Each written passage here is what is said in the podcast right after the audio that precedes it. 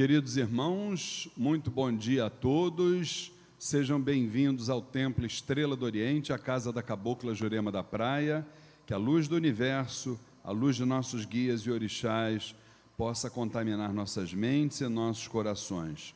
Como costumamos fazer no início das nossas atividades, vamos entrar em sintonia com o mundo astral, pedindo a intercessão de Zambi Maior, o supremo arquiteto de todos os planos de Oxalá Todo-Poderoso, dos sagrados orixás de Umbanda, dos mentores e dirigentes espirituais desta casa, nossa mãe, Cabocla Jurema da Praia, do Caboclo Sete Estrelas do Oriente, de todas as falanges que trabalham neste chão, de todos os agrupamentos vibratórios que militam na seara espiritualista, umbandista, pedimos que vibrem sobre nós na manhã, tarde e noite de hoje, nos permitindo momentos importantes de troca de sentimentos, de troca de conhecimento, sempre pautados dentro de um respeito, de uma tolerância, de um amor fraterno, e que a partir de todas estas iniciativas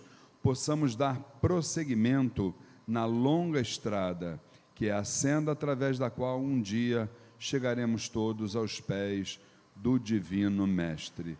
E que esse Pai amantíssimo nos permita dar por iniciado o primeiro workshop Sinais de Alerta Espiritualizando Almas, aqui na casa da Cabocla Jurema da Praia, Templo Estrela do Oriente. Que o Pai permita que assim seja, graças a Deus, graças a Deus e graças a Deus. Meus irmãos, neste momento, para o nosso bom dia, podem sentar. Para o nosso bom dia, a nossa querida mãe espiritual e minha esposa, Flávia Barros. Bom dia a todos. Bom dia. Não, somos poucos, mas temos que jogar para cima. Bom dia a todos. Bom dia. Isso. Que a espiritualidade de luz toda a cúpula espiritual desta casa possam se fazer presente, trazendo para todos nós a luz para os nossos caminhos, a paz, o equilíbrio, o amor. Que esse dia possa ser amparado e direcionado pela mão da espiritualidade. E que possamos entender a necessidade de uma transformação a necessidade de abrirmos a nossa mente para que nós possamos, diante de tanto conteúdo que será apresentado hoje, com certeza, termos a oportunidade de melhora, termos o discernimento para que possamos seguir em frente com sabedoria. Que a luz se faça, que possamos ter um dia de muito aprendizado e teremos com certeza. Maravilha. Bem, depois do pronunciamento da nossa mãe, mais uma vez bom dia a todos. Eu sou Luiz Fernando Barros, um dos dirigentes do Templo Estrela do Oriente, e vamos apresentar o que nós vamos ter hoje durante o dia inteiro. Aqui hoje é full time, né, gente? Espiritualidade, alimento da alma, o dia inteiro. Então, o primeiro workshop, é, Sinais de Alerta Espiritualizando Almas, nós temos aqui algumas das atrações importantíssimas. Uma delas é a primeira, que é a palestra do nosso querido irmão Leandro Shoas, que já está aqui conosco, já vai entrar rapidamente aqui para começar a nos passar toda a sua sabedoria. E essa palestra, esse encontro vai até por volta de 11h30, né? Teremos uma primeira parte com palestra, rapidamente um intervalozinho para um cafezinho, e aí a gente retorna para a segunda parte de debates, de troca de ideias, de troca de impressões. É, ao meio-dia nós paramos para um breve almoço, né, até uma e meia, e gente, acreditem, uma e meia da tarde, né, tchan, tchan, tchan, tchan, né, a segunda palestra do dia. Ela vai estar estreando como palestrante oficial do Templo Estrela do Oriente. porque ela só era palestrante de direito da casa, né? Mas aí passa a ser palestrante de fato, né? Então, estreando aí no time de palestrantes a nossa mãe espiritual Flávia Barros, falando sobre autoajuda, sobre autoanálise, entre outras atividades que ela vai trazer para nós. E por último, depois, a partir das quatro horas da tarde, o nosso querido irmão Vanderlei Oliveira falando sobre amorosidade nos médiuns. Então, já sabe que hoje é o dia da gente, vamos dizer assim, nutrir né, a nossa alma com alimento. Então, vamos sair daqui, como nós falamos na propaganda do workshop, devidamente capacitados para esse momento de transição planetária, né, gente? Tá certo? Então, eu quero começar a chamar é, o nosso primeiro palestrante. Ele é educador, ele é jornalista, ele é ativista social. Quero, inclusive, mostrar para vocês o livro dele, que depois da palestra ele vai estar aqui comercializando, autografando, para todos vocês, tá? Seja a mudança, o Brasil visto e debatido a partir do legado de Gandhi. Olha que maravilha, viu, gente? Então, como eu dizia, ele é educador, jornalista, ativista social, pós-graduado em cultura de paz e não violência na Universidade Gujarat Vidyapith. É isso? Rapaz, hein? É, fundada por Mahatma Gandhi né, em 2014, e um currículo maravilhoso e com certeza será para nós um bálsamo né, no dia de hoje, nesse workshop maravilhoso. Então, eu estou falando do nosso querido irmão Leandro Shoas, para quem eu peço uma salva de palmas. Eu gosto muito quando é numa casa é, como essa, uma casa que se preocupa com essa conexão com a espiritualidade, com com o, o universo de luz, né?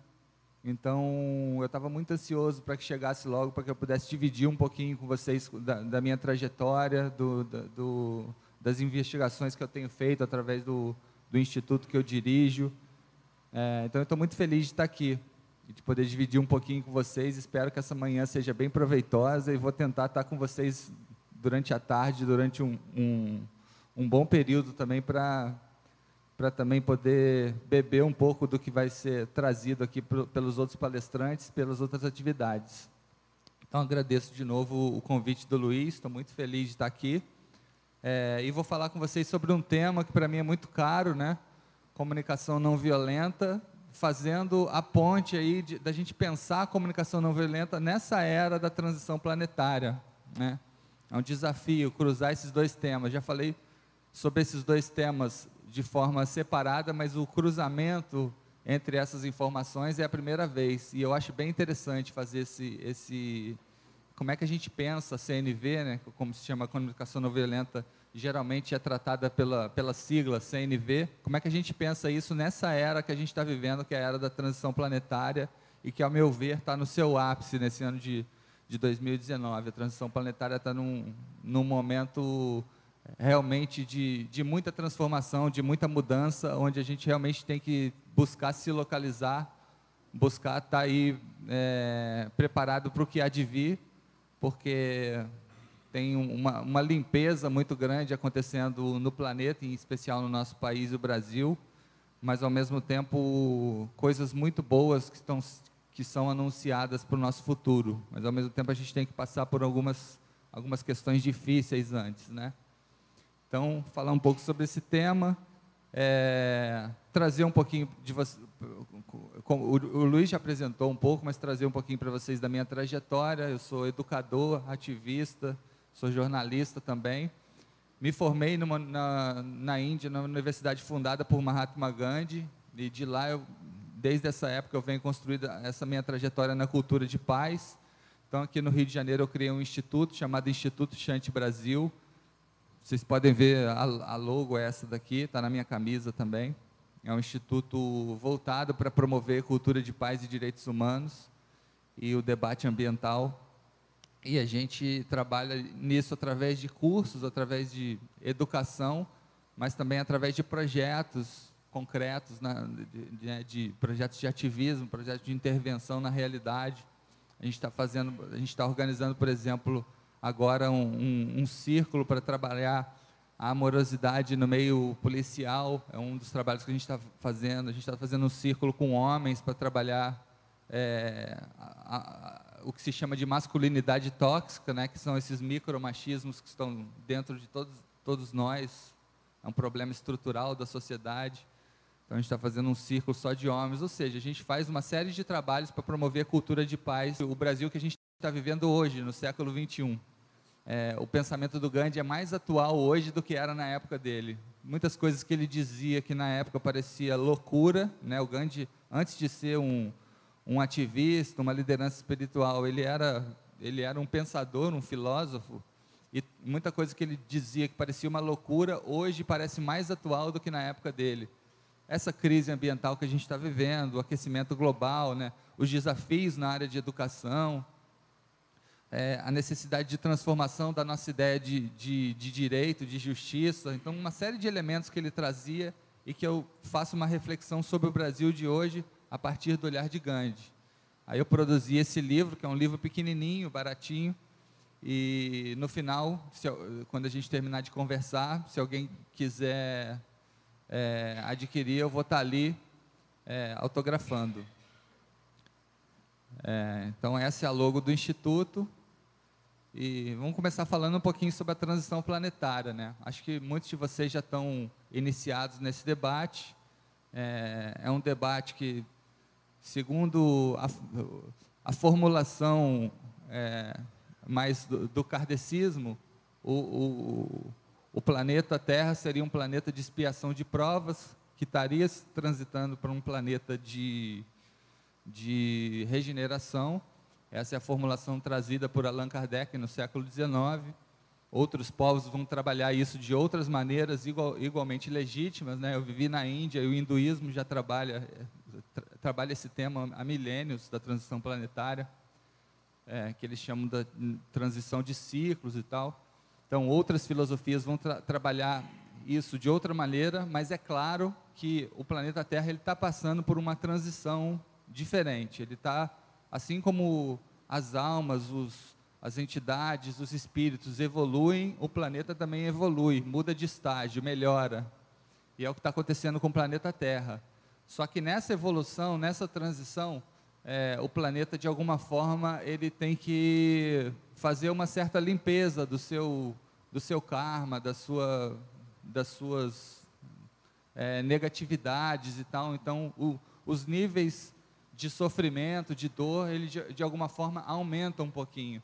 Então, o que a gente está vendo no mundo hoje, e eu considero esse ano de 2019 é, um ano chave, nem tanto por aquilo que se, se diz muito aí no, no senso comum de que o Chico Xavier teria anunciado uma data limite em 2019, é, não sei se eu vou muito por essa linha da data limite, mas para mim está claro que esses anos de 2018, 2019, 2020 são anos de aceleração desse processo de transição do planeta. A gente está vendo isso muito claro é, na, na, aceleração da polarização, dos níveis de violência, né, que estão aumentando muito. Ao mesmo tempo, muita gente fazendo bem. É, essa, essa, essa, essa contradição está aí colocada. Então, a gente, se a gente pegar o, a, a, nossa cidade aqui, o Rio de Janeiro, como exemplo, né? A gente teve uma semana terrível, né? Mais uma vez a gente teve uma chuva devastadora, que está aí as consequências até hoje, principalmente as regiões mais pobres da cidade, as pessoas estão até hoje com, com água na porta de casa, é, perderam muita coisa e tal, é, consequências terríveis de uma chuva, já é a segunda vez esse ano, a última vez foi há dois meses é, que uma chuva devastadora acaba com o Rio de Janeiro. Claro que isso tem conexão com uma certa omissão de parte do poder público, mas também tem, tem conexão com as mudanças climáticas, com o aquecimento global e tudo isso. A gente viveu o, o senhor, o músico que foi assassinado com 80 tiros, foi há, há poucos dias. A gente viveu ontem também uma questão importante, eu não estou me lembrando agora o que, que aconteceu ontem, mas foi é, os dois prédios que desabaram lá os no Itaiangá. Exatamente, os dois prédios que desabaram, que é um problema sério, prédios construídos por grupos paramilitares que praticamente colonizam parte do um terço do território da nossa cidade, que são praticamente geridos por unidades, é, por grupos paramilitares e que constroem esses prédios em condições lamentáveis e esses prédios desabaram e as principais vítimas, mais uma vez, são, são os mais pobres, são as pessoas que têm como única alternativa morar naquele lugar. Então, a gente está vivendo claramente é, uma sucessão de eventos negativos. Isso não é só no Rio, isso é no, no, Brasil e no mundo, mas aqui a gente vê de uma forma mais clara, como se a gente tivesse, tivesse vivendo uma aceleração é, da limpeza do nosso karma, da limpeza das nossas, das nossas questões. Mas, ao mesmo tempo que isso tudo acontece, nunca houve no mundo tanta gente fazendo bem. É que a maneira como se produz informação, maneira como as, as entidades de mídia, e eu não estou nem criticando as, as, a, a, mídia, mas é, é, é, meio que cultural, assim, é só o negativo que é informação, só se comunica o negativo, né? não, não se comunica mu muito é, os, os, grandes projetos que estão sendo feitos, as, as boas iniciativas, isso, raramente, isso chega, mas isso raramente chega. É, agora eu estou convicto, eu ando muito por essa cidade, por esse, esse país, e às vezes visito projetos em outros países também. Eu estou convicto que nunca houve tanta gente fazendo bem como, como existe atualmente.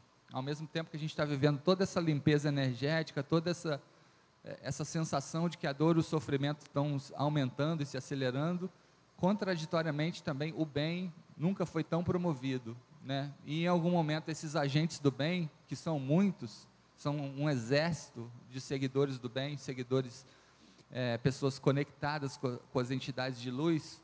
É, é, um exército que só avança, que só cresce e eu, eu me entusiasmo muito com isso. E quando eu vejo todos esses problemas, que às vezes no, nos entristecem, às vezes, é, pelo menos comigo, me, me dá uma tristeza em relação à cidade onde eu vivo, Rio de Janeiro e tal mas é, ao mesmo tempo eu tento me conectar com isso. Não, ao mesmo tempo tem tanta gente fazendo bem, tanta gente trazendo luz para o cotidiano, tantos projetos incríveis e tanta gente ajudando o próximo. Então, é, nesse período de transição planetária, a gente convive muito com, com isso, né? É, eu trouxe algumas características desse, desse período, né? Uma delas é a debacle ambiental, a questão é, do ponto de vista ambiental, o mundo está vivendo é, um período como nunca viveu, que é o aquecimento global, né, secamento das nossas das nossas geleiras, uma mudança climática muito rápida. No Brasil tem uma devastação forte do oeste para plantio de monoculturas, uma devastação da, da Amazônia. Isso, de alguma forma, interfere nos chamados rios aéreos que chegam até até aqui interfere nessa, nessas ondas de chuva que aconteceram agora em abril, né? A chuva geralmente vem em janeiro, fevereiro, de, dezembro. Essa, essa grande chuva que aconteceu no Rio de Janeiro aconteceu em abril. Em outros tempos isso seria impensável, né? Então, todas essas mudanças ambientais que acontecem não só no Brasil, mas no mundo, isso é uma característica desse período histórico que a gente está vivendo. Isso tem uma relação com a própria ação do ser humano, pega do planeta é, 50% a mais do que a capacidade do planeta de se regenerar. Né? A, gente pega, a gente gasta é, os recursos do planeta na produção dos nossos bens de consumo 50% a mais do que o planeta é capaz de se, de se regenerar. É, se, se, todas as pessoas vivessem como vive um norte-americano, por exemplo, a gente precisaria de cinco planetas terras para gerar o, os bens materiais que é consumido por um americano médio. E, obviamente, que a gente não tem cinco planetas, a gente só tem um. Então, a gente está extraindo da natureza mais do que a natureza é capaz de regenerar e de, de produzir novamente. Isso causa uma questão ambiental muito forte que interfere diretamente nas nossas, nas nossas vidas. Aqui no Rio de Janeiro, a gente vê isso através de chuva, enchente. Esse é o problema ambiental que a gente sente mais na pele. Em outros, pra, em outros países é terremoto, é vulcão, é é, gelo, é, excesso de frio, enfim, essa crise ambiental que é causada por esse momento do planeta é uma das características mais claras e que interfere mais diretamente na nossa vida. E, e a principal vítima disso somos todos nós, mas a principal vítima é sempre as pessoas que têm menos recursos, as pessoas que têm menos capacidade de, de financiar uma vida melhor para elas, que têm menos dinheiro. Então, a questão ambiental acaba tendo uma repercussão social também, né? Aí eu trago, desse momento histórico que a gente vive, alguns elementos negativos que esse momento produz, depois eu vou trazer alguns elementos positivos também.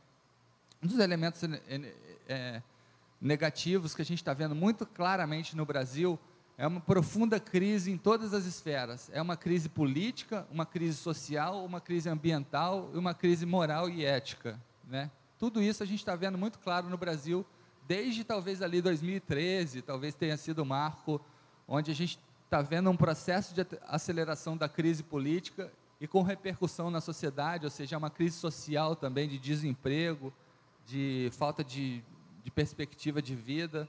É, no lugar onde eu moro, eu moro, por exemplo, na Lapa, né, no, no, no, perto do centro do Rio.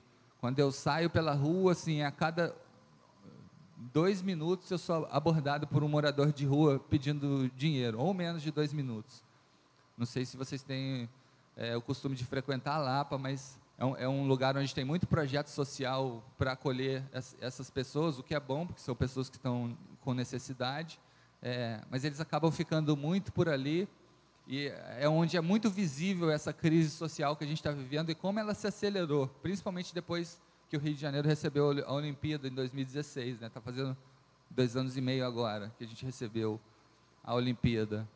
É, que a gente mergulhou num mar de crise social muito forte, que nas outras cidades já era mais visível, e, e a aceleração de todas essas crises associadas. É uma crise na política que não tem fim, da gente não se ver representado por nenhum grupo político, de ter dificuldade de optar por nosso voto diante dos candidatos que são apresentados é, ao mesmo tempo uma crise social pro, profunda, uma crise ambiental que a gente já conversou sobre ela e, sobretudo, uma crise ética. O ser humano está num momento onde a questão moral e ética estão se apresentando como um problema muito profundo. Então, isso é um, é um elemento muito forte nesse momento de transição planetária que a gente está vivendo. Ao mesmo tempo, a gente vê uma forte polarização da sociedade, isso também é um, o elemento, não só no Brasil, como em outros países, nos Estados Unidos, por exemplo, isso é muito visível. Né? O grupo político que está no poder é o grupo associado ao Donald Trump, ao mesmo tempo, o, o, no, no, partido é, democrata está se acelerando um, uma radicalização do partido mais por um outro viés, uma vertente mais socialista do, do partido republicano. Então, uma polarização muito forte da sociedade americana também, e uma série de países no Brasil isso é muito visível, né? A Venezuela também isso é muito visível, na Argentina isso tá, tem sido muito visível, essa polarização.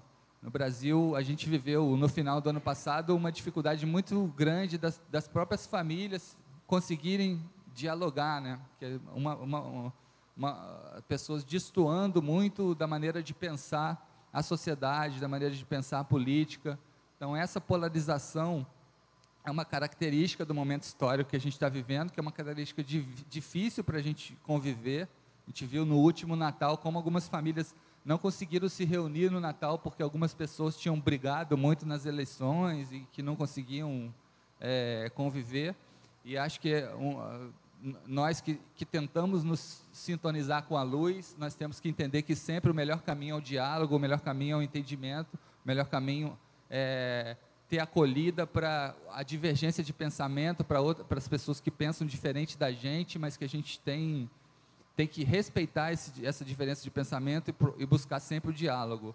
Mas é uma característica desse momento histórico. As pessoas estão é, divergindo muito, estão muito polarizadas. E, e, como pessoas que tentam se sintonizar com a luz, a gente tem, tem que tentar, e por isso eu vou falar sobre a comunicação não violenta, comunicação não violenta é um instrumento fortíssimo para a gente lidar com esse, esse momento de polarização, da necessidade da gente respeitar a divergência de pensamentos, pensamentos diferentes, dialogar com todo mundo e entender que todos somos filhos de Deus, que todos temos direito a, a pensar da maneira como pensamos e sentar com todo mundo e entendermos a humanidade como uma grande família que tem que estar sempre unida, né?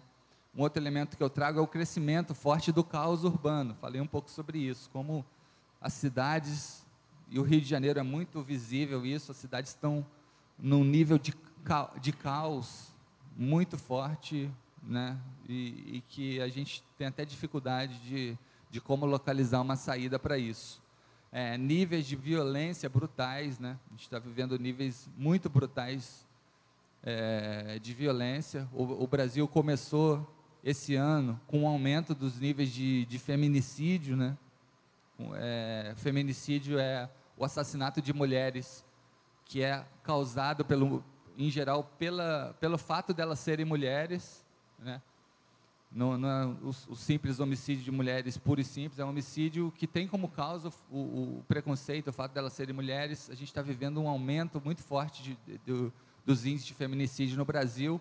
A gente vive no Brasil 62 mil homicídios por ano. É um, é um, se mata mais no Brasil do que em toda a Europa, Estados Unidos, Austrália, Japão, tudo junto. Se mata menos do que no Brasil.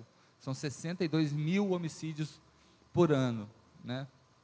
A gente vive no Brasil um estupro a cada 11 minutos. É, muitos deles são de menores de 14 anos.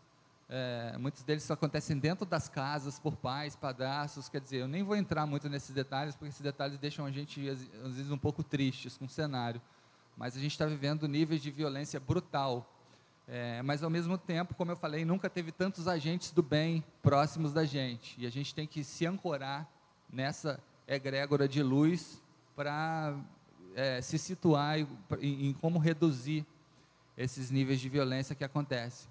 E acho que um dos instrumentos, eu vou falar mais sobre ele mais para frente, é a comunicação não violenta. Acho que a comunicação não violenta é um instrumento poderosíssimo no sentido de se reduzir essa não só a violência, como a sensação de violência, os nossos medos, os nossos receios, que são muito potentes no mundo onde a gente, a gente vive. E um outro elemento que a gente vive nessa terra de avançar, de evoluir um pouco. Então, está está acontecendo no plano espiritual uma, uma série, um, uma muito vigorosa diáspora espiritual, uma transição de algumas entidades que não vão permanecer aqui, pelo menos no curto e no médio prazo. Vão ser convidadas a ter experiências em outro plan, outros planos com necessidade de se desenvolver, até para ajudar esses outros planos, porque Deus dá uma oportunidade a todos de se desenvolver dentro de nós mesmos, mas alguma coisa a gente pode fazer, e esse é o momento que os trabalhadores de luz estão sendo convidados a atuar cada vez mais pela, pelo bem, porque esse é um momento que o mundo precisa bastante da gente. É, então, um dos elementos é a entrada na Terra do que se chama de uma energia de quinta dimensão, uma energia diferenciada e que a gente pouco percebe, mas ela está atuando no nosso corpo e está atuando no nosso entorno cada vez mais. Então, muitas coisas que a gente tem hoje, que, que, que ao longo da história foram naturais, assim, muitas opressões, muitas dores, muitos sofrimentos, a gente começa, elas começam a aparecer para a gente insuportáveis e intoleráveis, porque a gente já está sintonizado com essa energia de quinta dimensão, sem perceber. Então, coisas que historicamente foram aceitas e que a gente mal dava atenção para isso, hoje a gente não aceita mais.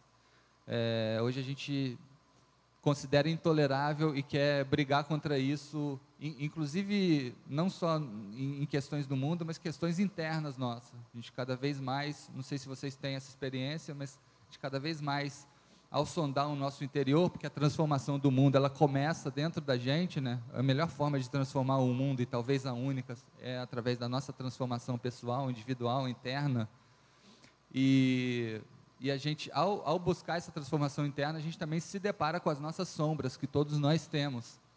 E ao se deparar com essas sombras, a gente também está encontrando algumas características que a gente não vai tolerar mais e a gente vai chegar numa, numa, numa condição interna de dizer, não, eu quero, eu quero melhorar, eu quero ser melhor e eu não tolero mais essa, essa minha característica e agora eu vou mudar isso de vez. É, isso é cada vez mais comum e isso é uma, uma característica muito positiva desse momento histórico que a gente vive. Né? É, e, e, ao fazer isso, a gente está produzindo o que eu chamo de o ser humano da nova era. Né? É um outro ser humano, um ser humano mais amoroso, um ser humano mais é, conectado com a luz, um ser humano mais feminino, né? menos.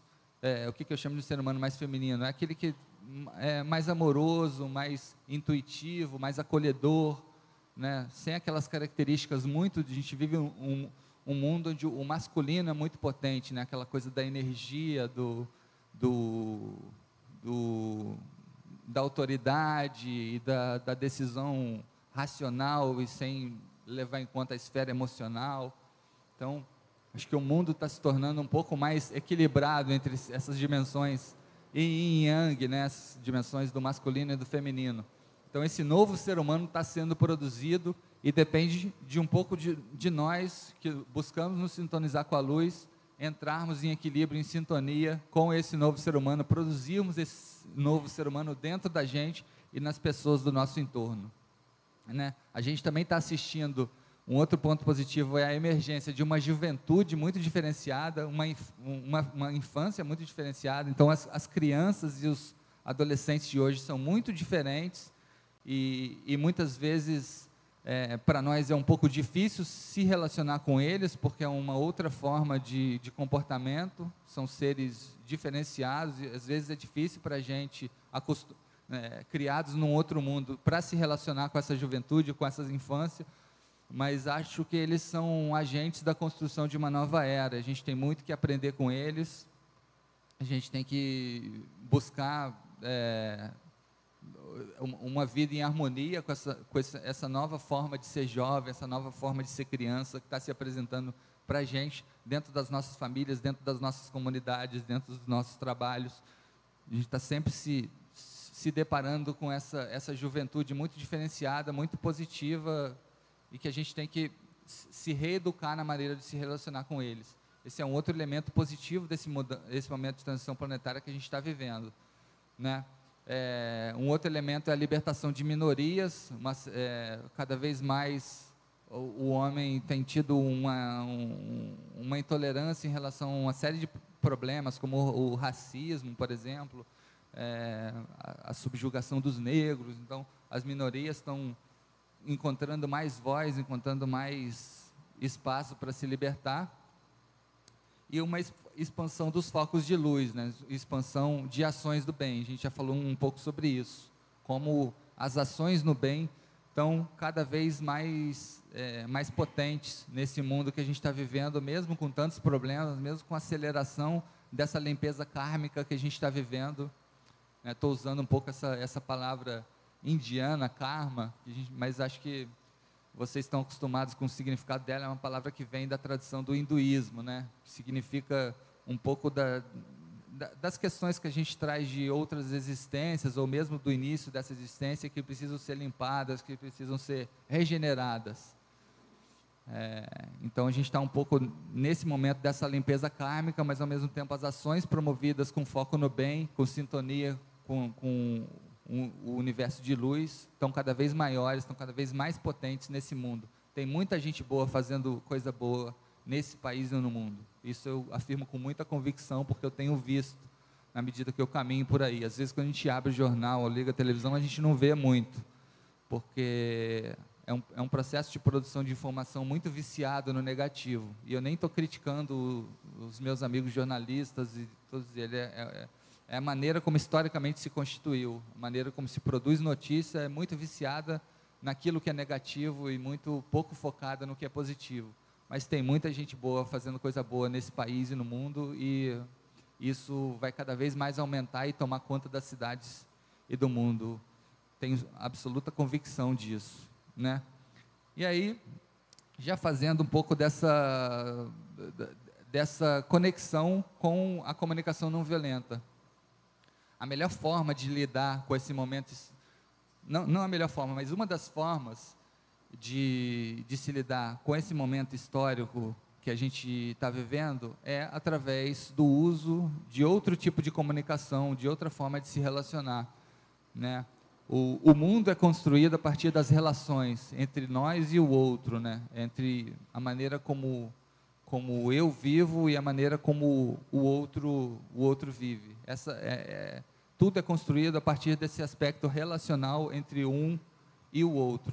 Então, isso se dá muito é, a partir da comunicação, da maneira como eu me comunico com o outro. Então, uma comunicação que se preocupa em ser não violenta ela entender né, como, como se dá esse processo de comunicação entre eu e o outro é um, é uma, é um elemento muito essencial nesse momento histórico e acho que é uma, uma das formas de se lidar com esse aumento dos níveis de violência, com esses, todos esses problemas que a gente está vivendo nesse momento histórico de transição planetária, eu acho que a comunicação não violenta é um instrumento poderosíssimo. Eu enxergo a comunicação não violenta como uma filosofia, como, antes de enxergá-la como um instrumento, uma ferramenta, ela é uma espécie de, de filosofia, filosofia de vida, que na medida que a gente vai sendo treinado a partir dela, eu dou muitos cursos por aí de comunicação não violenta, a gente vai mudando a maneira como a gente se relaciona com o outro, e ao mudar a maneira como a gente se relaciona com o outro, a gente muda as realidades, a gente muda a maneira como a gente se porta diante da vida, a maneira como o outro se porta diante da vida, e a gente, de alguma forma, a gente muda o nosso entorno. Então, é, eu acho que é um instrumento poderosíssimo a comunicação não violenta, eu tenho tentado estimulá-la cada vez mais na, nas minhas ações é, no mundo concreto, porque eu confio muito nesse instrumento. Acho que é um instrumento muito poderoso. E eu, existem setores, eu, se vocês observarem ali, está escrito também pequenininho, comunicação compassiva. É, Existem setores que preferem usar esse, não usar comunicação não violenta, utilizar o termo comunicação compassiva. Compassiva se refere à compaixão, né? A necessidade de eu, ao me comunicar com o outro, eu ser é, internamente dotado de um sentimento de, de compaixão, de ternura, de afeto pelo outro e de empatia. A gente vai falar um pouco sobre esse sentimento da empatia, como ele, como ele é importante. É, eu entendo a comunicação não violenta como se fosse um músculo do nosso corpo. Ela é como se fosse um, um músculo. É, por que, que eu faço essa comparação com o músculo do nosso corpo? É, quando você precisa usar um músculo, por exemplo, se você vai pegar esse banco e levar para lá, é, você de repente você aciona um músculo do seu corpo para que ele te ajude numa determinada ação que você que você precisa fazer. Se você faz isso todo dia, se todo dia você precisa usar a sua musculatura para para fazer transportar alguma coisa de um lugar para o outro, é, o seu músculo fica mais rígido, porque você está usando ele todos os dias. É, então, é, é, é, por isso a comparação. À medida que você exercita cada vez mais, o seu músculo fica cada vez mais rígido. Você, você passa a utilizá-lo cada vez mais. Vai, vai chegar numa determinada, num determinado momento que você precisa transportar alguma coisa e você chega à conclusão de que o seu músculo não é suficiente você não tem força suficiente para. É, você é mais fraco do que a necessidade de transportar aquele, aquela coisa que é muito pesada. Então, o seu músculo não é suficiente para aquilo. Por isso, a comunicação não violenta é parecida com essa, é, com essa. Por isso que eu faço essa analogia com a musculatura. É parecida com isso. À medida que você exercita, cada vez mais você vai enrijecendo essa musculatura, você vai ficar cada vez mais forte na comunicação não violenta. Então, é, é um músculo que vai se fortalecendo e, e, esse processo é natural. Quando você observa, de repente, você naturalmente está usando a comunicação não violenta sem pensar sobre isso. Né? Eu, recentemente, usei a comunicação não violenta no momento onde eu fui assaltado, é, faz uns dois meses, ou talvez um pouco mais. Usei no momento em que estava numa relação que estava chegando a um fim, um namoro que estava chegando a um fim, é, recentemente. E, e, não foi uma coisa que eu falei, ah, agora eu vou usar a comunicação não violenta. Não, veio naturalmente, porque é da prática. Então é, é uma musculatura, um músculo que você enrijece e passa a usar é, de forma mais efetiva, de forma mais clara. E aquele músculo vai ficando mais forte e ele vem naturalmente. No momento que eu fui assaltado, eu tratei os, as pessoas, os meninos que estavam me roubando, provavelmente para usar crack, pelo, pelo semblante deles dava para ver que eles eram usuários de drogas. E naturalmente eu conversei com eles de uma forma, comunicação não violenta, de uma forma natural, veio naturalmente. Então é um músculo que se, que se enrijeceu. Mas vai haver alguns momentos em que a gente vai se deparar com situações onde a gente vai dizer, não, para mim, nesse momento, é, essa musculatura não é suficiente, eu não consigo, com essa situação, eu não consigo atuar de forma não violenta. Nesse momento, eu estou com muita raiva, e a raiva é um elemento que existe na gente, todos nós aqui já sentimos raiva, né? Por mais que seja usualmente tido como um sentimento menor, menos nobre, mas é um sentimento que todos nós já sentimos. Então, na medida que todos nós já sentimos e que todos nós vamos senti-lo, a gente entender como lidar com ele quando ele vem é, é, um, é, uma, é uma sabedoria. Então, vai haver situações a gente vai dizer: não, nessa situação, para mim, fica muito pesado, eu não consigo agir com comunicação não violenta, porque a minha musculatura não é suficiente. Por isso que eu costumo usar essa analogia da musculatura. Quanto mais enrijecida ela está, quanto mais forte ela está, mais a gente consegue lidar com as situações do cotidiano. É, mas pode ser que venham situações onde a gente não consiga, onde seja muito forte é, a necessidade da gente se conectar com a comunicação não violenta e a gente não consiga, a musculatura não esteja suficientemente enrijecida. É, então, para entender um pouco por que, que ela é chamada de comunicação não violenta e por que, que algumas pessoas preferem usar o termo comunicação compassiva, é, eu, eu gosto de trazer um pouco desse termo não violência. O termo não violência, ele vem do, do da escola indiana também, do sânscrito, é um termo chamado ahimsa. Ele se populariza pelo próprio Gandhi, que usa esse termo nos seus textos, ahimsa, ahimsa, ahimsa e tal.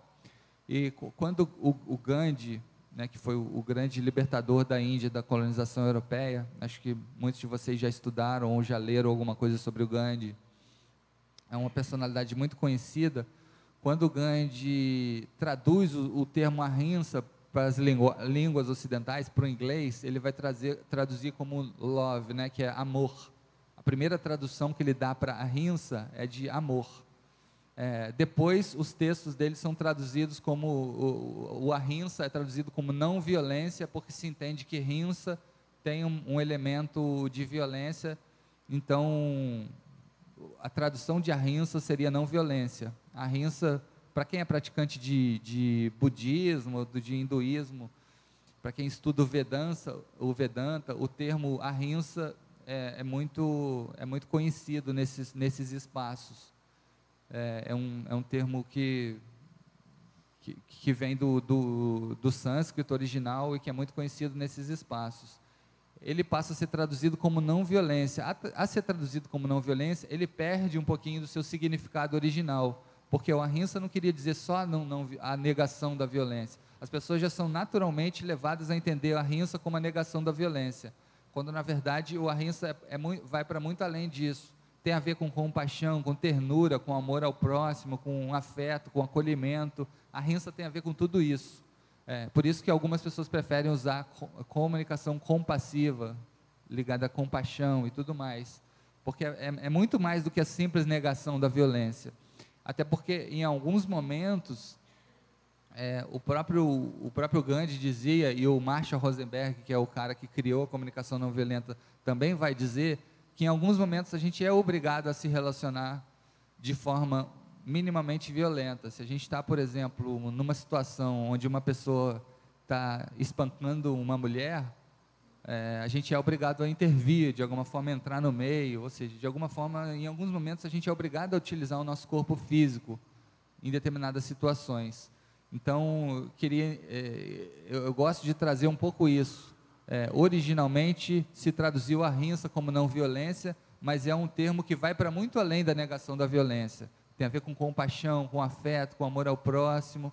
Não é só a negação da violência. A violência, é claro, tem que ser reduzida a níveis mínimos na sociedade, porque ela causa dor e causa sofrimento. Mas não é só isso. É uma, a comunicação não violenta envolve sentimentos de afeto, de acolhimento, de compaixão, de tudo isso. É... E para entender a comunicação não violenta, a gente precisa conversar um pouco também sobre empatia. Né? Empatia é a capacidade que a gente tem de, de se colocar no lugar do, do outro, se colocar na posição do outro. Então, para praticar a comunicação não violenta, e ela é importantíssima nesse momento de transição planetária, a gente precisa desenvolver cada vez mais a nossa capacidade de empatia, a nossa capacidade de entender o outro ser humano que está diante da gente como alguém bastante diferente da gente, porque nós somos todos muito diferentes uns dos outros. É, somos cada ser humano é um universo riquíssimo e vasto. Não existe dois seres humanos iguais no mundo. Existem 8 bilhões de pessoas no planeta Terra. No plano espiritual seriam mais de 20 bilhões. Todos são completamente diferentes uns dos outros. E quando a gente se relaciona com esse outro universo, bastante diferente da gente, bastante diverso da gente, com elementos de personalidade muito distantes, com práticas cotidianas de, é, diferentes da gente, às vezes é, uma pessoa gosta mais de ficar em casa, outra gosta de sair mais, uma pessoa gosta muito de ler, a outra não, uma pessoa é muito boa em matemática, a outra não, ou seja, somos todos universos muito fortes, mas eu posso desenvolver essa capacidade de me colocar no lugar do outro e de entender as dores do outro e de entender os sofrimentos do outro. Então, por que, que é importante a gente falar disso quando está falando de comunicação não violenta? Às vezes a gente sai na rua, vai no supermercado ou pega um ônibus e a gente é tratado pelo, pelo motorista de uma maneira muito agressiva, às vezes, e muito impaciente, ou está no supermercado e o caixa do supermercado visivelmente está não está é, feliz de estar tá ali, está só pensando, se sintonizando mentalmente com o momento que ele vai embora para casa, ou seja, não gosta do trabalho que faz e muitas vezes nos distrata e muitas vezes age como um robô, só repetindo frases, próximo, próximo, próximo e tal, tal, tal. É, e aí, às vezes, a gente é tratado de uma forma agressiva, no ônibus, no supermercado, nas ruas, ao atravessar um sinal é, a gente ter a capacidade de entender que aquela outra pessoa, às vezes, está tá vivendo dramas inimagináveis para a gente, e a gente entender que essas dores causam mudanças de comportamento muito potentes, acho que é um primeiro passo para a gente ter essa relação de empatia e poder se conectar com o outro, poder, é, poder um, entender o, o, que o outro está vivendo e, de alguma forma, é, se conectar com essas dores e sofrimentos e poder um pouco dialogar com o outro. As pessoas estão, estão todas, é, não todas, mas boa parte da, das pessoas estão mergulhadas em dramas muito intensos. Ou uma, uma, uma pessoa que, que, por exemplo, tenha olhar nesses universos de, de dor e, e muitas vezes também de amor e, e, ter uma capacidade de se conectar com essa dor do outro é um primeiro passo para a gente conseguir se comunicar com o outro. E ao se comunicar com o outro de uma maneira empática, de uma maneira amorosa, de uma maneira intensa, a gente está transformando a nós mesmos, estamos transformando esse outro, e nessa transformação a gente está transformando o, o, nosso entorno como um todo. Né? O Gandhi dizia que a única forma de, a, a única revolução que existe é a revolução interior. Né? Significa que a única maneira que, conhecidamente prática de se realmente transformar o mundo é transformando a si mesmo, transformando as pequenas coisas que estão no nosso entorno, transformando a si mesmo, transformando a relação com o outro, e nessa forma a gente transforma o mundo. Isso tem consequências consequências muito fortes e muito nobres em todo o nosso, o, o nosso entorno. Então, é, a gente ter essa empatia em relação à dor, ao sofrimento do outro, é um primeiro passo para que a gente consiga se comunicar com o outro. Isso nunca foi tão importante como nesse momento histórico ímpar que a gente está vivendo. Está vivendo um momento histórico muito especial. Apesar da gente muitas vezes se inquietar com toda essa dor, esse sofrimento que a gente vê nas ruas e nos jornais e na televisão todos os dias, é, a gente quis muito viver esse momento. É um privilégio muito grande a gente estar tá vivendo isso, a gente está passando por isso, a gente está ajudando o mundo a fazer essa limpeza como agentes que buscam se sintonizar com a luz. Então, é um, é um privilégio a gente estar tá vivendo esse momento histórico, a gente tem que aproveitar esse privilégio, e eu entendo que a comunicação não violenta é um instrumento poderosíssimo para a gente se sintonizar com esse momento. É, Aí eu trago algumas características da comunicação não violenta, já vou colocar todas aqui é, para vocês verem. São cinco características principais. Uma delas é a capacidade de comunicação com o outro, né? Que a gente se desenvolve na medida que a gente tem um, um desenvolvimento interno da nossa, da nossa empatia, da nossa do, do sentimento de, de, de, amorosidade que a gente busca nessa conexão com o outro, é, o desenvolvimento de uma relação empática, o aperfeiçoamento da escuta, né? A, a, a gente não nasce com, com duas orelhas e uma boca por acaso, né? Acho que é muito claro na nossa própria composição orgânica que a escuta é mais importante do que a fala, né? Quando a gente faz, por exemplo, círculos, é um instrumento muito para quem estuda comunicação não violenta acaba fazendo muito muitas atividades em círculo. Eu pessoalmente é, me conectei muito pela minha formação profissional com a construção de círculos de construção de paz, que é um, é um instrumento de, de, mediação de conflito, de melhoria das relações de convivência. A gente pode, em outro momento, falar mais sobre esse tipo de círculo. E círculo restaurativo também. A gente pode, em outro momento, falar mais sobre isso. São instrumentos de mediação de conflito e de, constru e de melhorias das relações de convivência que, que é praticamente uma filosofia de vida também. E quem estuda a CNV, a comunicação não violenta, se conecta muito com essa coisa do círculo. E no círculo, a gente costuma falar muito que uma pessoa só tem, tem no círculo geralmente tem um bastão da fala, quem está com o bastão é a pessoa que é convidada a falar, mas é, é, sempre uma pessoa falando e todas as outras escutando. E, essa, e quando as, todas as outras escutando, é tão importante quanto essa que está falando.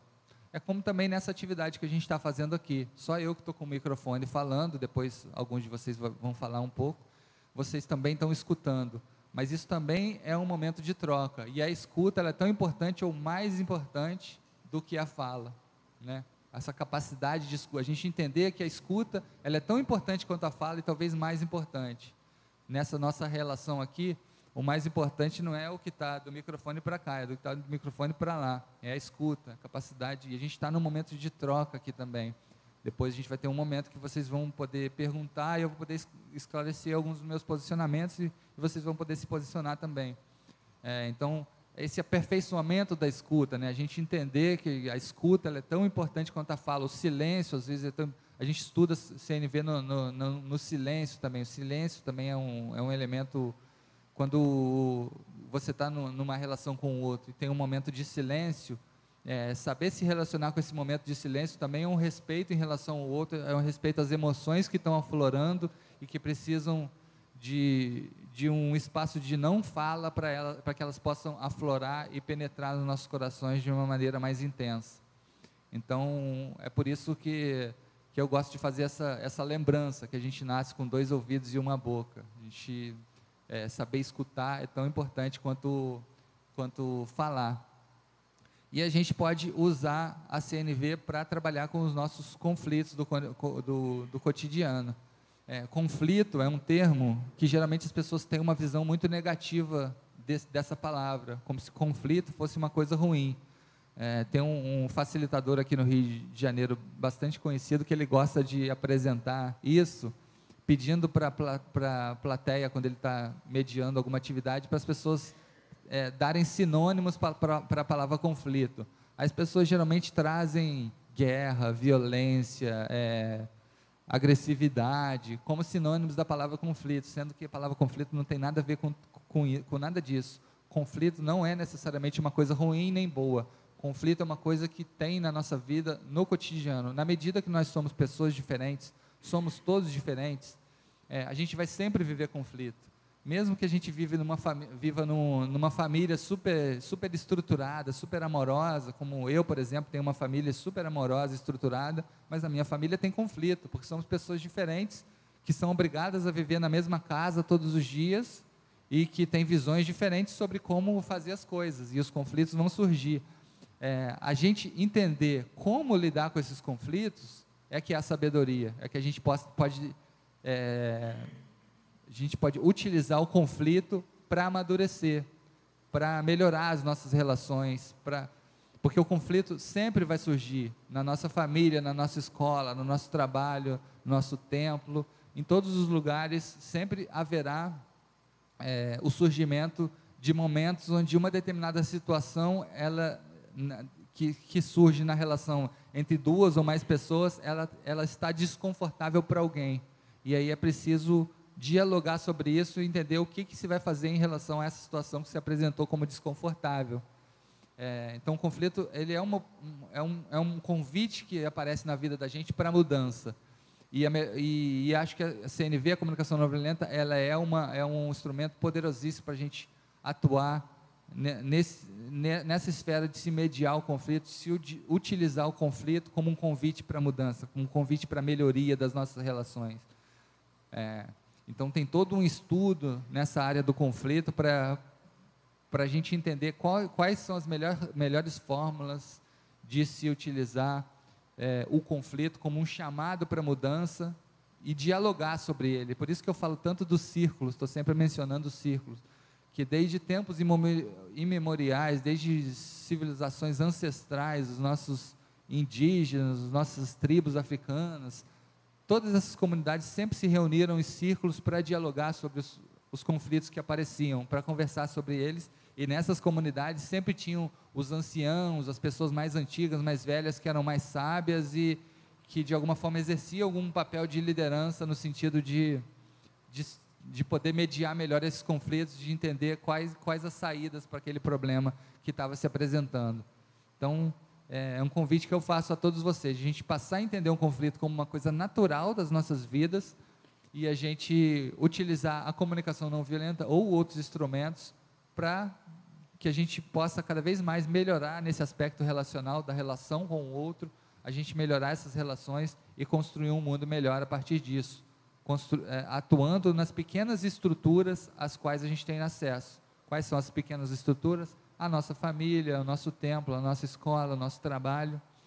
Em todos esses lugares é possível identificar alguns conflitozinhos, às vezes pequenos e às vezes muito grandes, e tentar a melhor forma de mediar isso para que isso melhore as nossas relações e melhore o ambiente, a egrégora, a atmosfera do lugar onde a gente vive, né?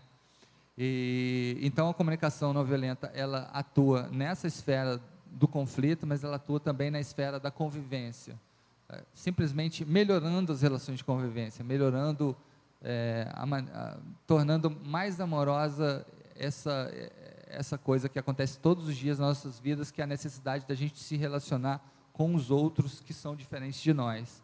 Então, ela é, atua muito nessa, nessa esfera.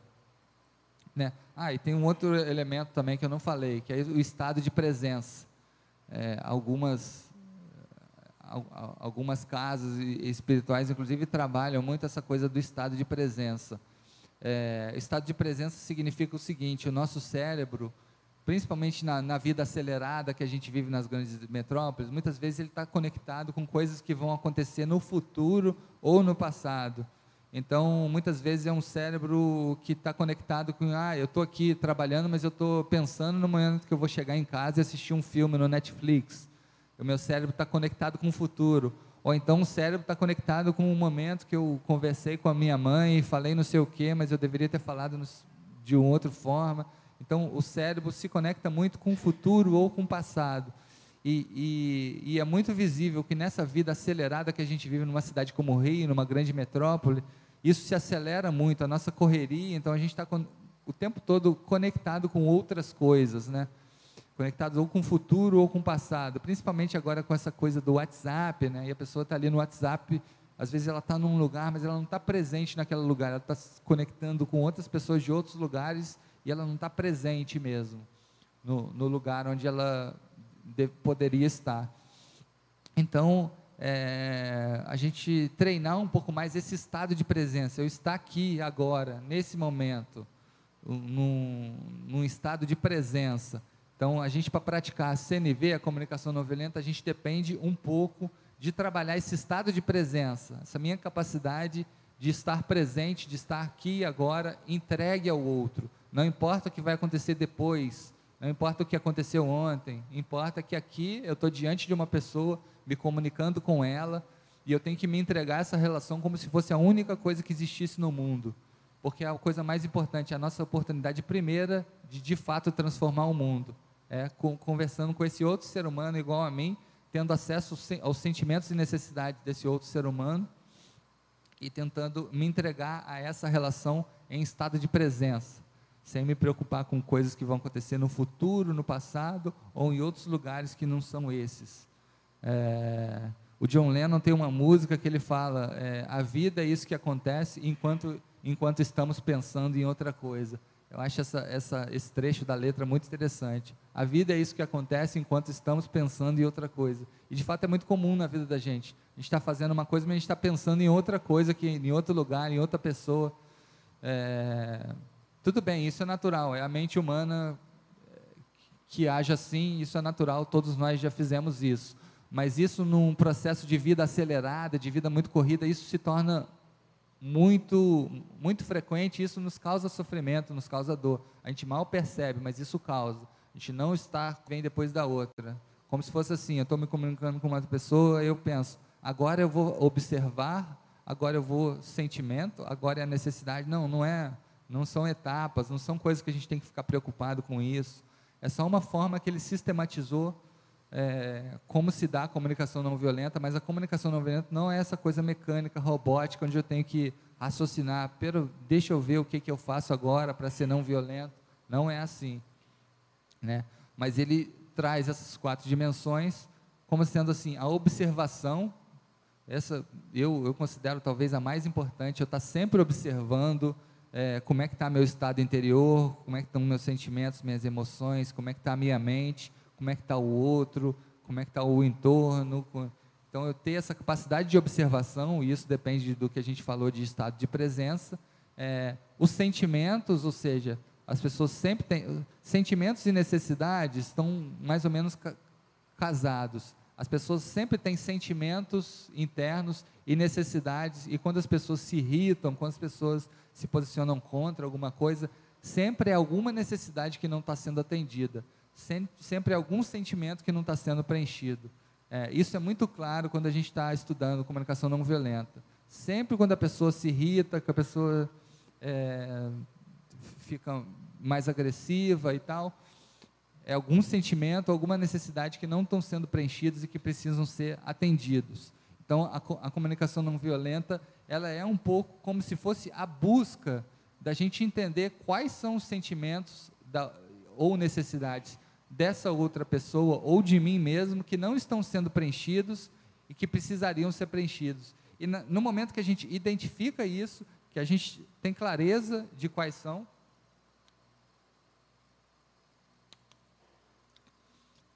Estava mesmo querendo tomar um golinho de água, foi bom. É, no medida que a gente tem clareza de quais são os sentimentos e necessidades que não estão sendo atendidos, a gente muitas vezes faz sem perceber um pedido.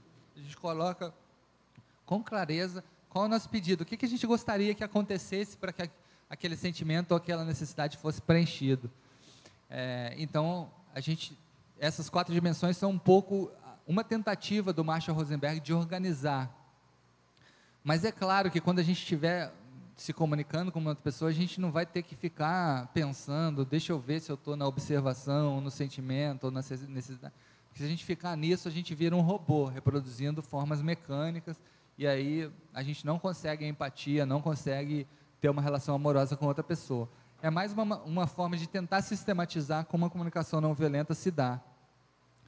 E aí, alguma, uh, eu, eu, coloquei em quatro, quatro slidezinhos que vocês estão vendo, é, uma sistematização de alguns elementos dessas quatro características. Né? Em relação à observação, a gente já falou a necessidade de estar em estado de presença, de estar presente, de estar no lugar é, onde está acontecendo, de não estar com a mente focada em outras coisas que não pertencem àquela relação com essa outra pessoa, porque a comunicação com o outro é, é transformadora, ela pode mudar o mundo ela, através da, da, da comunicação com outra pessoa. Se a gente muda maneiras de se situar diante de determinados conflitos ou diante de determinados problemas de convivência, a gente muda toda uma realidade do entorno. Então, está focado naquela comunicação como uma, algo divino, uma oportunidade que o universo, que a vida está nos dando de, de, de ser feliz, de, de viver em paz, de produzir um ambiente pacífico. A partir disso, da comunicação com o outro. A principal, a principal instituição da humanidade é o diálogo. Não existe nada maior do que o diálogo. que é essa relação com o outro. Né? É, outra coisa é evitar julgamentos moralizantes, o que os Marshall chama de julgamentos moralizantes, porque julgar é uma, é uma, uma característica humana, né? a, gente te, é, a gente é racional e a gente está o tempo todo julgar. Mas esse julgamento moralizante, que é uma coisa de condenar o outro, de pregar um rótulo no outro, como o, o fulano é isso, fulano é aquilo, né? É, é uma coisa que a gente tem que evitar, de ficar colocando rótulos no outro. Todos nós temos os nossos, as nossas, os nossos limites e tal. A gente, então, nessa relação com o outro, a gente evitar essa rotulação, esses julgamentos mo, mo, é, moralizantes. A gente evitar também comparações reducionistas, que é um vício é, na, na, nossa linguagem cotidiana, a gente ficar sempre fazendo comparações entre a, a, aquela outra pessoa e outras e outros universos e tal, que reduzem a dimensão humana daquela pessoa. Então a gente evitar um pouco isso, isso faz parte dos aspectos da observação. E a gente entender, a, a gente saber se relacionar com a, a, a diferença, a divergência de posições e de análise que existe na sociedade. Como a gente falou várias vezes aqui hoje, é, a sociedade é diversa, é rica, é muito potente e essa, essa diversidade social é bem-vinda. Né? Eu entendo o, o, valor da democracia como a, demo, a, nossa democracia vai estar efetivamente construída, ela ainda ainda está ela é muito muito frágil num país como o Brasil, muito pequenininha, mas ela vai estar efetivamente construída quando essa diversidade de pensamentos, de posições da humanidade for respeitada. Quando a gente entender que o mundo é diferente, que todos nós temos formas diferentes de se relacionar com a, com a vida, entender essa diversidade e saber se relacionar com ela, isso vai construir de fato um mundo mais democrático, um mundo mais sadio, é, do ponto de vista de sadio mesmo, de saúde. E, e a comunicação não violenta trabalha um pouco desse respeito às diferenças, de, de, de respeito a olhares diferentes para uma mesma realidade. As pessoas têm leituras diferentes, olhares diferentes para uma mesma coisa, e isso é respeitável. É, a minha visão, a minha interpretação do que está acontecendo, ela não é melhor, não é mais nobre do que a de ninguém mais. Ela é somente a minha. Eu gosto dela porque ela é minha. Eu gosto dela porque ela foi construída através da minha trajetória. Mas a outra é tão respeitável quanto a minha a gente entender um pouco isso. É, nessa dimensão do sentimento, a gente passar a trabalhar com um vocabulário de sentimentos maior, ou seja, a gente saber nomear as nossas emoções, dar nomes para ela, e a língua portuguesa, assim como as, as línguas latinas, em geral, são muito ricas em palavras para se nomear sentimentos, porque, em geral, os povos latinos eram um, povos muito emotivos, e emocionais desde a nossa tradição que vieram da Europa e, e, e os povos também que vieram é, da África, os povos aborígenes que já estavam no Brasil na formação do nosso povo. To, todos esses povos eram povos muito ricos em sentimentos. E a, a, a, língua portuguesa que se fala no Brasil, que é um português muito próprio do Brasil, é muito rico em palavras para se nomear sentimentos que as pessoas sentem. A gente usar essas palavras no nosso dia a dia, entendê-las, é, dar significados especiais para ela, é especial que a gente vai usar essas palavras na comunicação com o outro e vai poder identificar melhor o que o outro está sentindo e como o outro está se relacionando nos conflitos e nas, nas questões que estão que aparecendo nessa comunicação. É, a gente ter clareza de identificar com precisão as nossas emoções. Então, é, é uma coisa que a gente precisa trabalhar mais, a gente identificar o que eh, mergulhar para entender as nossas emoções e as emoções do outro e, entender melhor e, e elaborar estratégias para se entender isso melhor. Então, um exemplo que eu gosto de dar é muitas vezes, é, se eu supondo que eu, eu, fosse casado, não sou casado, mas supondo que eu fosse casado, minha esposa chegasse em casa e num dia está com a cara mais, mais fechada. E aí eu interpreto essa cara fechada dia assim, pô, eu não fiz nada para ela, tá, tá com essa cara fechada, por quê? O que, que eu fiz para ela? E aí eu fico com a cara fechada também, me sentindo injustiçado. É, muitas vezes é simplesmente uma coisa ruim que ela viveu no, naquele momento e que ela está com a cara fechada. Mas eu já faço uma interpretação de que é alguma coisa em relação a mim, e aí eu fecho a cara também, e aí eu já criei um conflito desnecessário. Né? às vezes a melhor alternativa é simplesmente eu chegar para essa minha suposta esposa e perguntar qual foi o problema, né? O que, que aconteceu? Eu te fiz alguma coisa que te machucou? Se eu te fiz alguma coisa que te machucou, me fala para eu poder desfazer, tentar desfazer. E dialogar, fazer uma pergunta, fazer uma intervenção. Ela talvez vai, vai vir dizer: não, não aconteceu nada, eu só não estou num momento legal. Ou então, sim, aconteceu alguma coisa, você fez tal coisa que eu não gostei e eu gostaria que você não repetisse. E aí você vai dialogar sobre aquilo.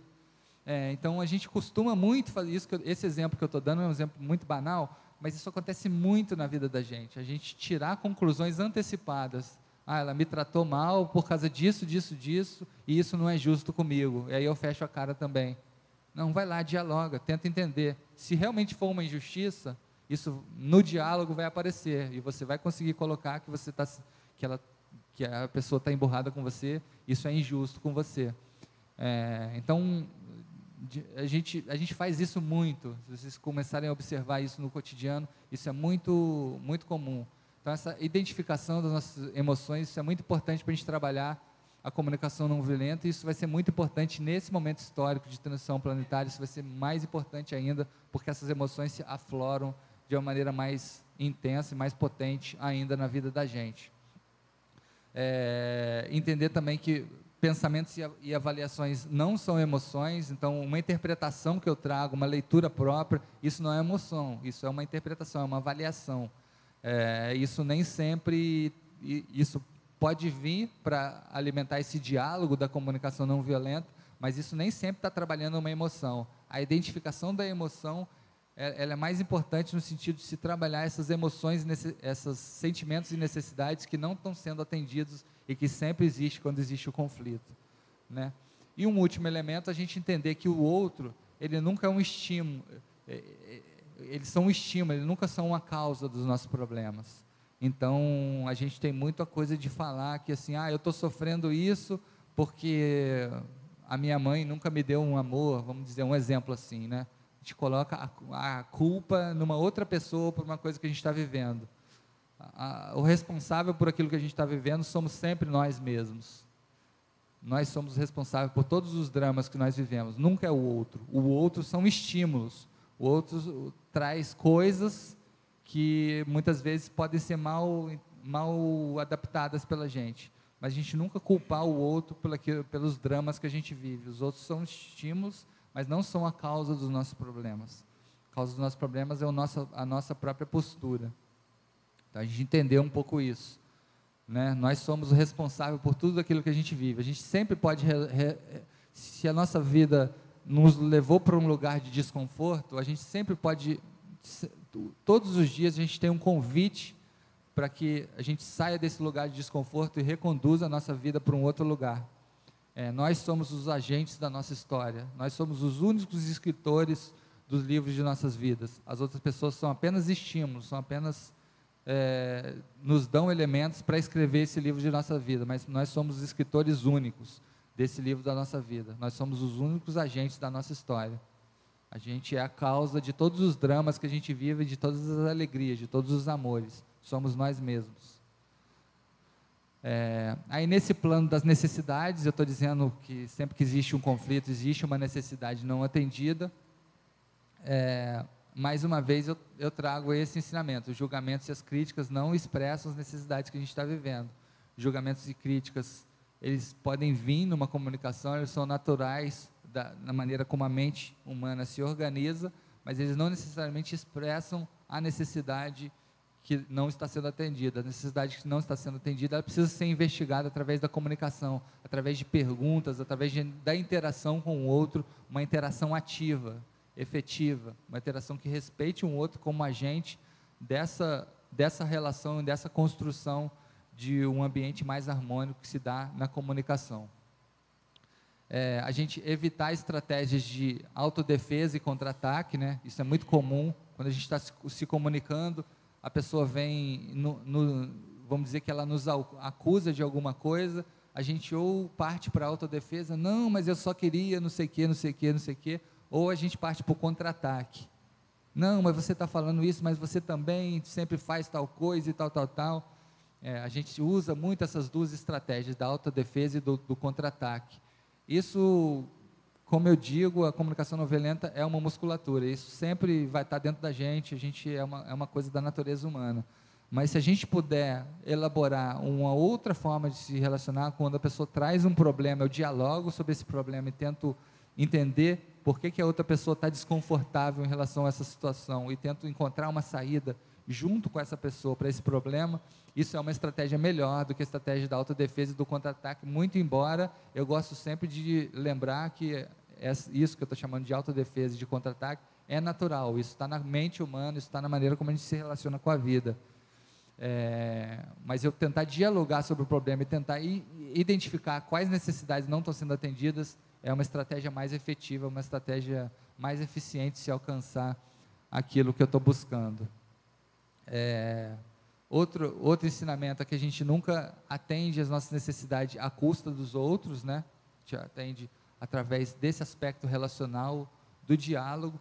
E um elemento que o Marshall traz e que é muito interessante da gente trabalhar é que as mulheres costumam ignorar mais as necessidades. Isso não é uma opinião dele, isso é uma coisa que nos estudos, nas pesquisas que ele fez, é, ele identificou que as mulheres ignoram mais as suas necessidades interior do que os homens. Talvez porque por causa do patriarcado, por causa dessa sociedade que se firmou muito no, no, no protagonismo do homem e que muitas vezes coloca a mulher num, como se fosse um ser não, não tão empoderado quanto o homem, ela, elas acabam um pouco, é, talvez, é, aceitando um pouco essa condição e ignorando as suas necessidades pessoais. Então, a gente precisa ter mais, mais carinho, mais cuidado, mais empatia ainda quando a gente está se relacionando com um ser é, do sexo feminino, porque é mais comum, é, segundo as pesquisas elaboradas pelo Marshall Rosenberg, que as mulheres ignorem as suas necessidades pessoais, que tentem promover o bem comum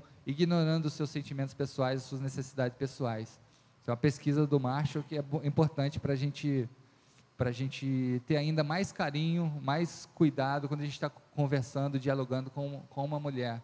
E buscar mais ainda identificar essas necessidades dela e como atender essas necessidades, mais ainda do que quando a gente está dialogando com o homem. E por fim, o último aspecto, o do pedido, né? A gente sempre faz, é, eu já passei um pouco do tempo, né?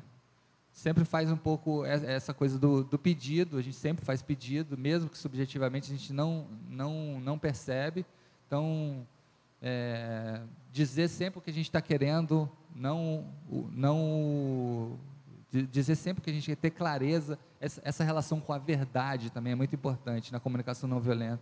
Eu nunca me, mentir e evitar também omitir. Está sempre é, dizendo o que eu realmente quero, e não ficar dizendo o que eu não quero, né? Ah, eu não gostaria que tal, não, dizer o que você realmente quer, o que, que você quer construir. É, e a gente não percebe, na comunicação a gente não percebe que a gente faz pedidos o tempo todo, porque quando a gente tem uma necessidade não atendida, é natural que a gente queira atender essa necessidade, então a gente faz pedidos. Né? Evitar exigências mascaradas, muitas vezes a gente fazer pedido é interessante, mas não exigência, não exigir, é determinar que a pessoa faça, né? Isso é um certo autoritarismo, né?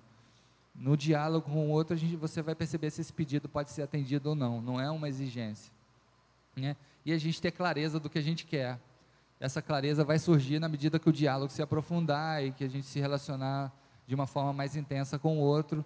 É, a gente vai ter maior clareza. Muitas vezes a gente não tem inicialmente, mas na medida que a gente vai conversando, é, a gente vai tendo clareza. Muitas vezes, quem, algumas pessoas aqui devem fazer terapia. Muitas vezes o terapeuta faz só o trabalho de perguntar, de perguntar, de estimular, e a gente mesmo, na medida que a gente vai falando, interagindo com as perguntas do terapeuta, a gente vai tendo mais clareza de quais são as nossas sombras, de quais são os nossos problemas. E, e quem fez aquilo não foi o terapeuta, foi a gente mesmo falando, a gente vai tendo clareza. O, o, o terapeuta foi só um facilitador, uma pessoa que foi estimulando através de perguntas de interações, a pessoa entendeu quais são os sentimentos e necessidades dela. Então, essa coisa do, da, da, da, clareza também é um aspecto muito importante. E aí, por fim, só queria falar de mais, mais duas coisas, né? Eu acho muito importante trabalhar hoje a CNV nas redes sociais, porque as redes sociais estão muito, estão muito violentas hoje em dia, principalmente as duas principais, que são o Facebook e o WhatsApp.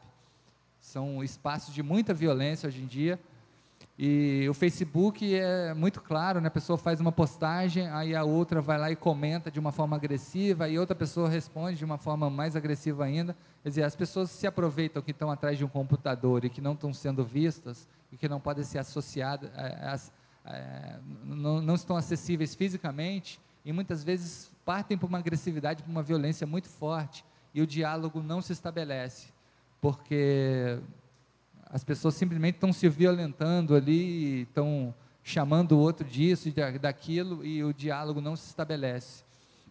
Então eu gosto de trazer essa ambivalência entre.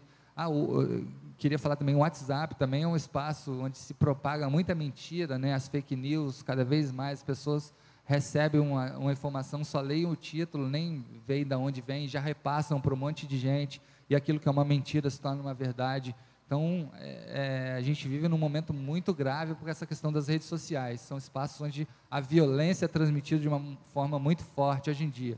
Nesse momento que a gente vive, que é um momento muito especial, um momento da transição. É, então, eu gosto de trazer essa ambivalência entre o soldado e o sentinela no, no exército. Tem um, um, vídeo até no YouTube que, que um vídeo não é brasileiro, mas a pessoa traz essa ambivalência entre o soldado e o sentinela o soldado como sendo aquele que tem uma posição para defender e vai para a guerra e vai enfrentar e vai colocar a sua vida e vai se matar, e o sentinela como aquela pessoa que fica na base observando e tentando entender e observando o que está acontecendo e, tentando interpretar para amadurecer a sua posição e tal, tal, tal.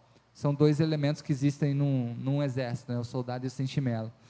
É, a gente tem que buscar a nossa relação hum, com as redes sociais, nós que estamos buscando nos sintonizar com a luz, nós temos que buscar ser o sentinela, ser aquela pessoa que está que tá observando e tentando entender, antes de agredir, antes de sair guerreando como faz o soldado, a gente está observando, tentando entender, tentando dialogar, tentando acolher todas as diferenças de opinião, é, então, buscar cada vez mais nos conectar com essa posição do sentinela, de observadores que estão com a escuta atenta para dialogar com todo mundo e que tentam é, jogar água nessa fogueira da violência que está muito presente nas redes sociais. Eu tento atuar muito assim, quando eu estou no, no Facebook, no WhatsApp, tentando apagar todas as fogueiras, tentando estabelecer um ambiente de diálogo. A gente só vai produzir um país melhor se a gente estiver junto, se a gente não estiver rotulando o, quem pensa diferente da gente de um outro lado, um, um ista qualquer, né? seja fascista, ou seja comunista, ou seja qualquer ista, sem ficar rotulando ninguém. De entender que a gente só vai construir um país melhor se estivermos todos juntos de mão dadas, né? Tem uma frase do Bob Marley, né? Se todos estivessem de mão dadas, quem levantaria as armas? Acho essa frase muito bacana. Realmente, se todos estivéssemos de mãos dadas, quem levantaria as armas? E um último elemento, para fechar, eu gosto de conversar um pouco sobre a raiva, né? A raiva é um, um sentimento que é tido como sentimento menor, um sentimento menos nobre, de alguma forma realmente é, porque ela nos faz sofrer. Quando a gente sente raiva, a gente fica sofrendo, né? E, e, e muitas vezes seria até talvez evitável, mas ele é um sentimento humano que ele está no nosso cotidiano. E às vezes quando ele vem de uma forma muito potente a gente não consegue muito se controlar. E todos nós aqui já sentimos, mesmo que de uma forma muito sutil, mas todos nós já sentimos de alguma forma raiva. Então, é, a gente ter um, uma capacidade de observação da raiva cada vez maior para a gente tentar reduzi-la, a incidência como ela aparece nas nossas vidas, essa energia, a gente tentar que ela apareça cada vez menos, e quando ela aparece, a gente tentar entendê-la como uma energia que pode ser direcionada para a produção de algo, de algo positivo. Então, esse entendimento um pouco da nossa relação com a raiva é algo que eu tenho tentado trabalhar quando eu falo de comunicação não violenta, e é algo que é, é muito, a raiva é um sentimento muito forte nesse, nesse momento turbulento que a gente está vivendo, um momento de transição planetária, é, mas que na verdade, como eu disse antes, é uma oportunidade muito, muito grande da gente estar tá vivendo esse momento, a gente saber viver esse momento da melhor forma possível, é muito enriquecedor para o nosso amadurecimento espiritual. E então a maneira como a gente se relaciona com essa energia interna, a energia da raiva, tem que ser amadurecida cada vez mais. A gente tentar reduzir a incidência delas nas nossas vidas. E quando a gente não conseguir reduzir, porque a gente não tenha talvez musculatura suficiente, quando ela aparecer, a gente saber como conduzi-la, né? O, o, essas lideranças, por exemplo, eu gosto de citar muito também o Martin Luther King, né? Utilizava todo aquele sentimento de indignação que ele tinha contra o racismo nos Estados Unidos, utilizou isso para produzir uma, grandes marchas, grandes lutas para se reduzir o racismo. Ou seja, ele utilizou aquela indignação como uma energia, como um combustível para atuar para a melhoria do seu ambiente. E um país como os Estados Unidos, que era extremamente racista, ainda é, mas é, reduziu muito, chegou a ter no, no, na década passada um presidente negro. Então, a gente entender esse sentimento como algo que a gente tem que tentar entendê-lo, diminuí-lo dentro da gente, mas quando ele surgir, a gente saber o que fazer com ele.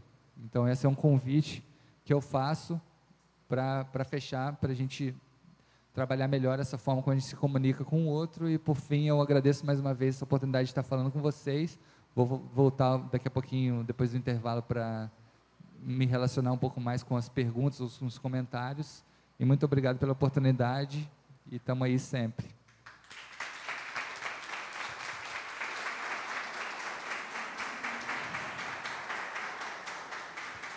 Eu, eu não tinha dúvida que seria realmente esse mar de ensinamentos para nós, tá? Não tinha dúvida nenhuma, nem eu nem minha esposa. Bom, gente, então conforme a gente combinou, né? 15 minutinhos, vamos ali para o cafezinho e a gente já retorna só para vocês terem uma noção, eu já tenho ali sete perguntas anotadas, fora do pessoal, né? Então, que vai sobrar de ensinamento ainda aí, tá? Até já, gente. Um pé lá, outro cá. Bem, então vamos retornar, meu querido irmão eh, Leandro, para a segunda parte da nossa palestra. Eu queria lembrar a todos que nós estamos aqui diretamente do Templo Estrela do Oriente, no primeiro workshop Sinais de Alerta Espiritualizando Almas. Estamos transmitindo a palestra aqui do nosso querido irmão Leandro Choas, que é a palestra Comunicação Não Violenta na Transição Planetária. Lembrando que é, ao meio-dia a gente vai dar uma paradinha é, obviamente, o Leandro ainda vai autografar esse livro maravilhoso. Eu tive passando algumas folhas aqui dentro que eu sou curioso, viu, gente? Sou bem curioso. Seja a mudança, né? O Brasil visto e debatido a partir do legado de Gandhi, tá? Então, apenas R$ reais. O nosso irmão Leandro vai estar ali autografando você pode pagar com o seu cartão de débito ou de crédito, não há problema algum. E com certeza absoluta será muito importante para a gente entender um pouquinho mais sobre esse momento de transformação. Gostaria de lembrar também que depois do almoço, o almoço será de meio-dia às 13h30, a partir de 13h30, a palestra, a autoanálise da nossa querida mãe espiritual e minha esposa Flávia Barros. E depois, mais tarde um pouquinho, a partir de eh, autoanálise e autoajuda, né? como serviço divino, eh, às 13h30 com a nossa mãe espiritual e minha esposa Flávia Barros. E depois, mais tarde um pouquinho, a partir das 4 horas em ponto, o nosso querido irmão Vanderlei Oliveira estará aqui fisicamente, pessoalmente, é, trazendo para nós a amorosidade nos médios e também lançando o, mais um livro da editora do For, tá certo? Então vamos começar na segunda parte da palestra. A partir de agora, nós vamos trazer. Já existe uma pergunta de um irmão internauta que, por acaso, é nosso irmão aqui do Templo Estrela do Oriente, ele está ao vivo assistindo a live é, através da fanpage facebook.com barra Templo Estrela do Oriente. É o nosso querido Rodrigo Moraes, que sempre atento, ele faz a seguinte pergunta para o nosso irmão Leandro. É, Leandro, os monges tibetanos sempre foram conhecidos pela sua postura de paz. No entanto, tiveram que lutar para manter essa paz em alguns momentos da sua história. Há algum erro em relação a isso ou foi necessidade? E ele finaliza dizendo: há momentos que este nível mínimo de violência é aumentado passando para algo físico? Pergunta do Rodrigo Moraes. É, excelente pergunta. Queria aproveitar a, a pergunta do, do Rodrigo para saudar os nossos irmãos internautas. Eu me esqueci de saudar no início da palestra, então aproveito para saudar agora. De alguma forma, mesmo dentro de suas casas distantes daqui, estão aqui com a gente, ajudando a construir essa egrégora. Dou um, um salve aí para todos vocês que estão na internet. É, essa, é, essa, essa pergunta é bem interessante.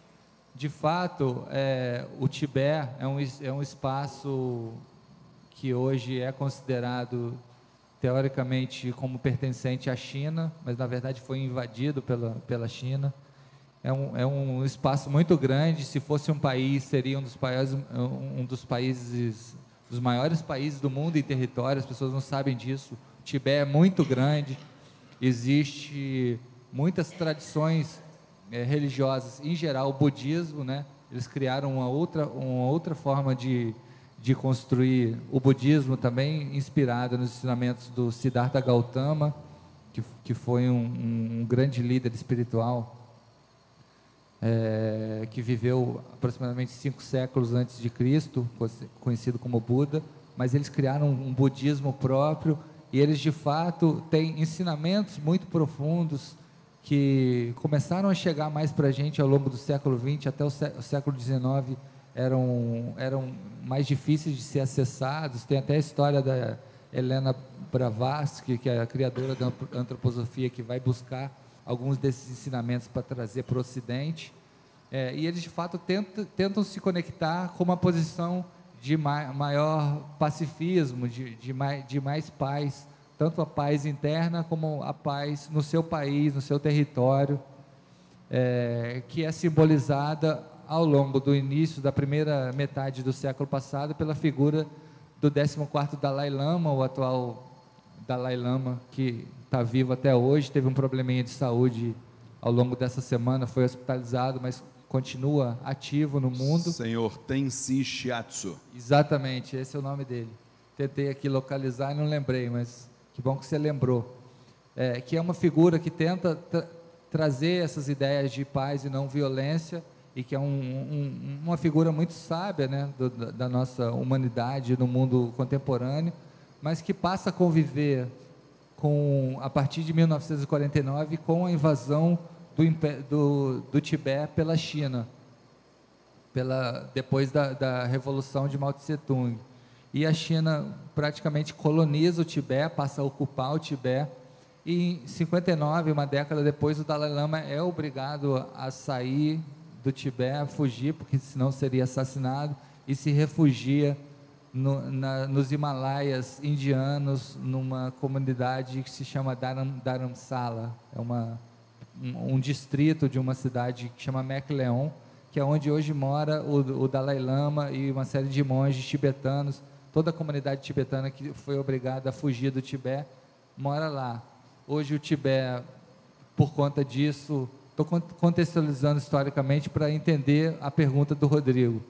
Hoje o Tibete, é, a China levou uma série de indústrias para lá e levou uma série de pessoas do, da parte oriental da China para viverem lá. Então existe hoje mais gente no Tibete que não é das raízes tibetanas, do budismo tibetano, pessoas que vieram do Ocidente para lá, do que os próprios tibetanos que são profundamente oprimidos e muitas vezes não têm liberdade de exercer a sua religiosidade e que tiveram os seus aspectos religiosos e culturais reprimidos pelo governo chinês e que isso é uma tem muita gente que reivindica que luta contra esse cenário que realmente é muito grave. É, só que esses, essas pessoas, principalmente os monges que o Rodrigo tra traz, eles foram educados a lutar de forma não violenta contra isso. É, então eles, você não tem muito a história na história dessa luta dos tibetanos contra a colonização da China.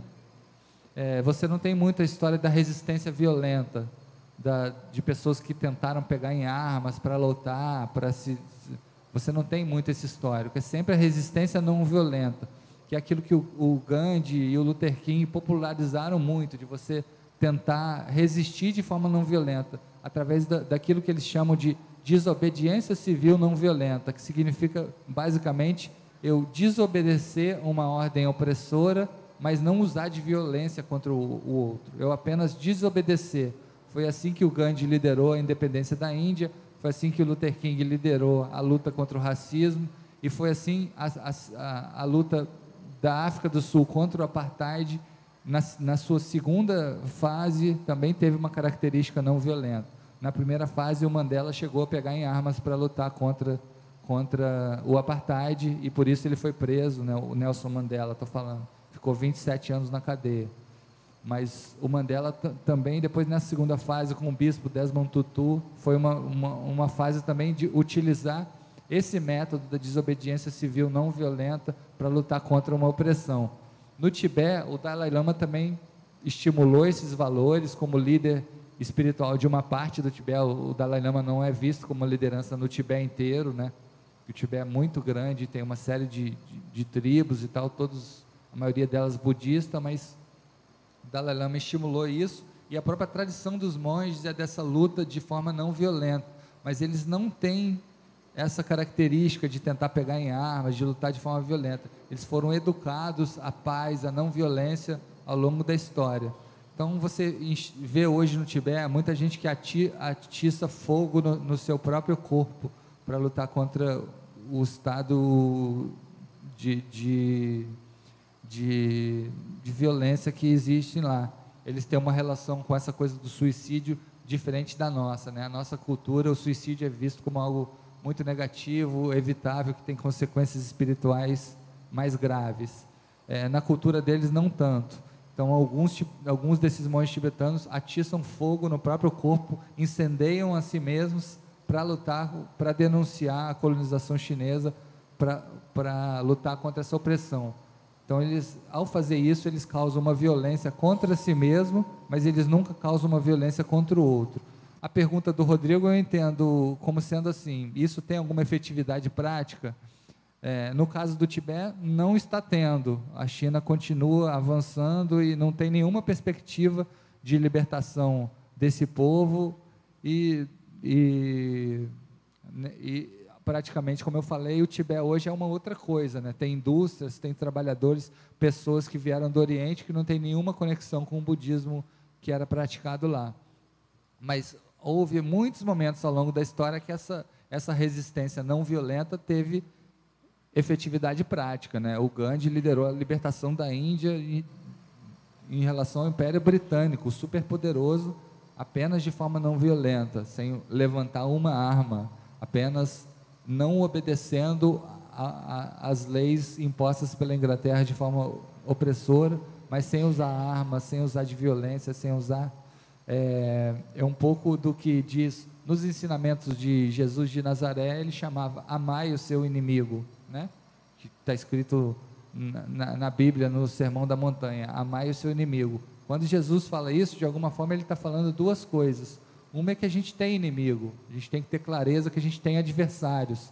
Quando a gente empreende algo que seja nacional, uma luta nacional, tem, a gente tem clareza de que algumas pessoas serão nossos adversários.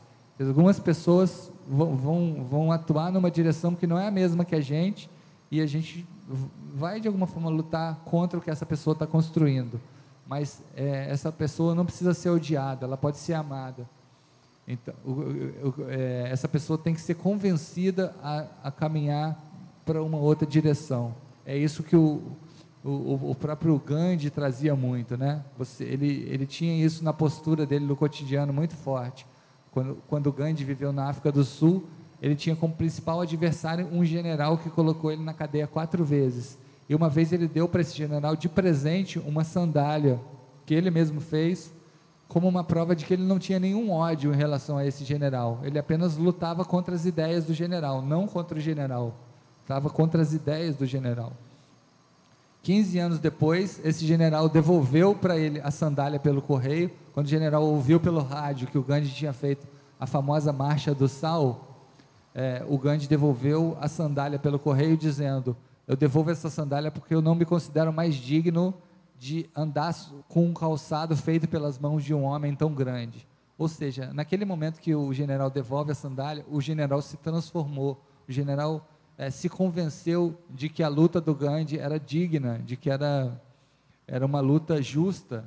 Então, ele transformou o adversário dele. O, é, a, a, a, o nosso ativismo no, no cotidiano não, não pode ser feito para promover o ódio, para promover a violência em relação ao outro, alguém que tem que ser eliminado, alguém que tem que morrer ou tem que sofrer um determinado tipo de dor. É, não, o nosso ódio tem que o, a nossa luta tem que ser para que transformar a maneira das pessoas enxergarem, ou às vezes transformar a nossa própria, ou às vezes o cotidiano vai mostrar que quem estava, quem precisava amadurecer aquele debate era a gente, não era o outro. Então, é, eu acho que é um pouco isso. E eu acho que os, os monges é, tibetanos, eles é muito bacana que eles tenham sido treinados para agir de forma não violenta, não usar a violência de forma nenhuma, mas de alguma forma é difícil ver hoje uma efetividade prática nessa forma de se atuar, que o Tibete continua sendo colonizado e, e a China avança cada vez mais sobre o território deles. É, mas eu vejo uma postura, principalmente do Dalai Lama, uma postura de sempre convite para o diálogo.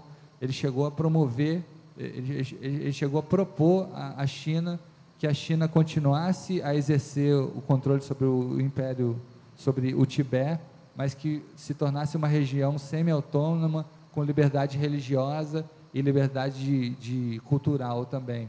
Ele chegou a propor isso. Infelizmente, o Partido Comunista Chinês, que hoje é, é um partido único que controla a China, infelizmente não, não se abriu muito para o diálogo, para essa proposta que ele, que ele trouxe no final dos anos 90. É, mas eu, eu, eu valorizo muito as pessoas que tentam resistir à opressão de forma não violenta, embora reconheça que em alguns casos é, a. É, a resistência não violenta costuma ter os seus resultados mais demorados é, mas ela é mais transformadora do que simplesmente você resistir de forma violenta. E em alguns casos a efetividade não se, não se vê no, no curto prazo, como nesse caso do Tibete. Em outros, de forma mais clara, você consegue enxergar melhor. E existe um caso, Fernando, ou Leandro, bem interessante sobre isso, que ilustra bem o que você está dizendo. É, havia um monge, e esse monge estava num determinado local, na rua, é, um local longínquo, sem, sem recursos, e ele tinha com ele algumas poucas moedas. Daqui a pouco se aproximou dele é, um grupo de dois assaltantes e não só levou as moedas dele, como também provocou um ferimento muito grave no monge. Como naturalmente não havia nenhum recurso hospitalar perto nem nada, e os monges também são treinados é, desta forma desde pequenos, ele se pôs a meditar para que pudesse é, controlar a dor do ferimento e aguardar pacificamente o seu desencarne. Ele já tinha sido avisado espiritualmente que ele desencarnaria em função daquele, daquele ferimento. Só que chegou, chegaram logo é, em seguida, depois que os ladrões foram embora, é, chegou um grupo de, de três seguidores desse monge, né? Então, os, o, esses seguidores, quando se colocaram na frente dele, é, viram na roupa dele atrás que estava manchado de sangue, que ele não ia falar nada para os seguidores, simplesmente ele estava meditando. Quando eles viram aquele sangue ali, eles tomaram um susto, disseram: Senhor, o senhor está um ferimento muito sério, tal. E aí ele não teve outro jeito, ele contou o que aconteceu. Eu fui assaltado, levaram minhas moedas. Então, os, os seguidores dele queriam ir atrás dos bandidos para, sei lá, chamar a polícia, prender e tal.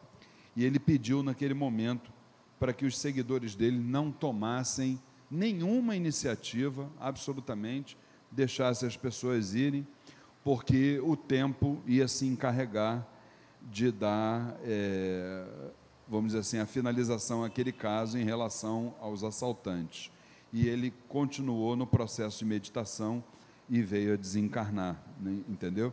Então, quer dizer, é, é, indiscutivelmente é um caso de, de, de não violência, né? E muito principalmente em relação a uma maturidade espiritual que não é a nossa realidade aqui no, no Ocidente, né? Bom, gente, é, se tiver mais uma pergunta aí, o, o Felipe, depois você nos fala. Temos uma pergunta aqui do nosso irmão Antônio, aqui da plateia. Pode falar, Antônio.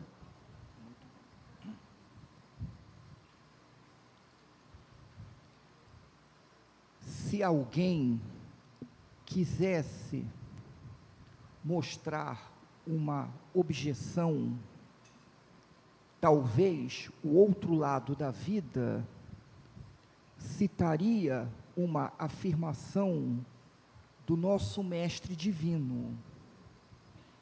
Eu não vim trazer a paz, eu vim trazer a espada. Ou seja, nosso Mestre Divino sabia que sua mensagem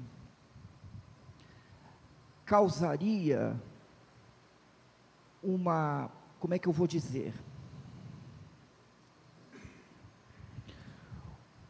Uma, uma, um efeito, um efeito de julgamento, porque o cristão teria uma atitude de vida diferente da atitude de vida mundana. Então, alguém poderia dizer, usando esse versículo, a paz universal seria uma utopia. É interessante esse, esse, essa passagem bíblica que você traz, é uma passagem, é um dos momentos mais polêmicos do, da, da trajetória de Jesus, né? Quando Jesus diz: Eu não vim trazer a paz, eu vim trazer a espada é, filhos se levantarão contra pais, né, maridos contra esposas e tudo mais. Jesus traz isso num, numa das suas narrativas.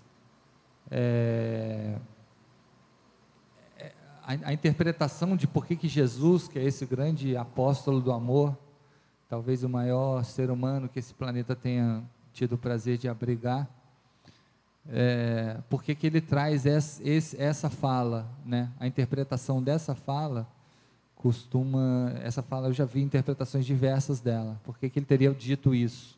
Eu não vim trazer a paz, eu vim trazer a espada, filhos se levantarão contra pais, maridos contra esposas e tudo mais. Eu não tenho memorizado exatamente como é, mas é mais ou menos por aí.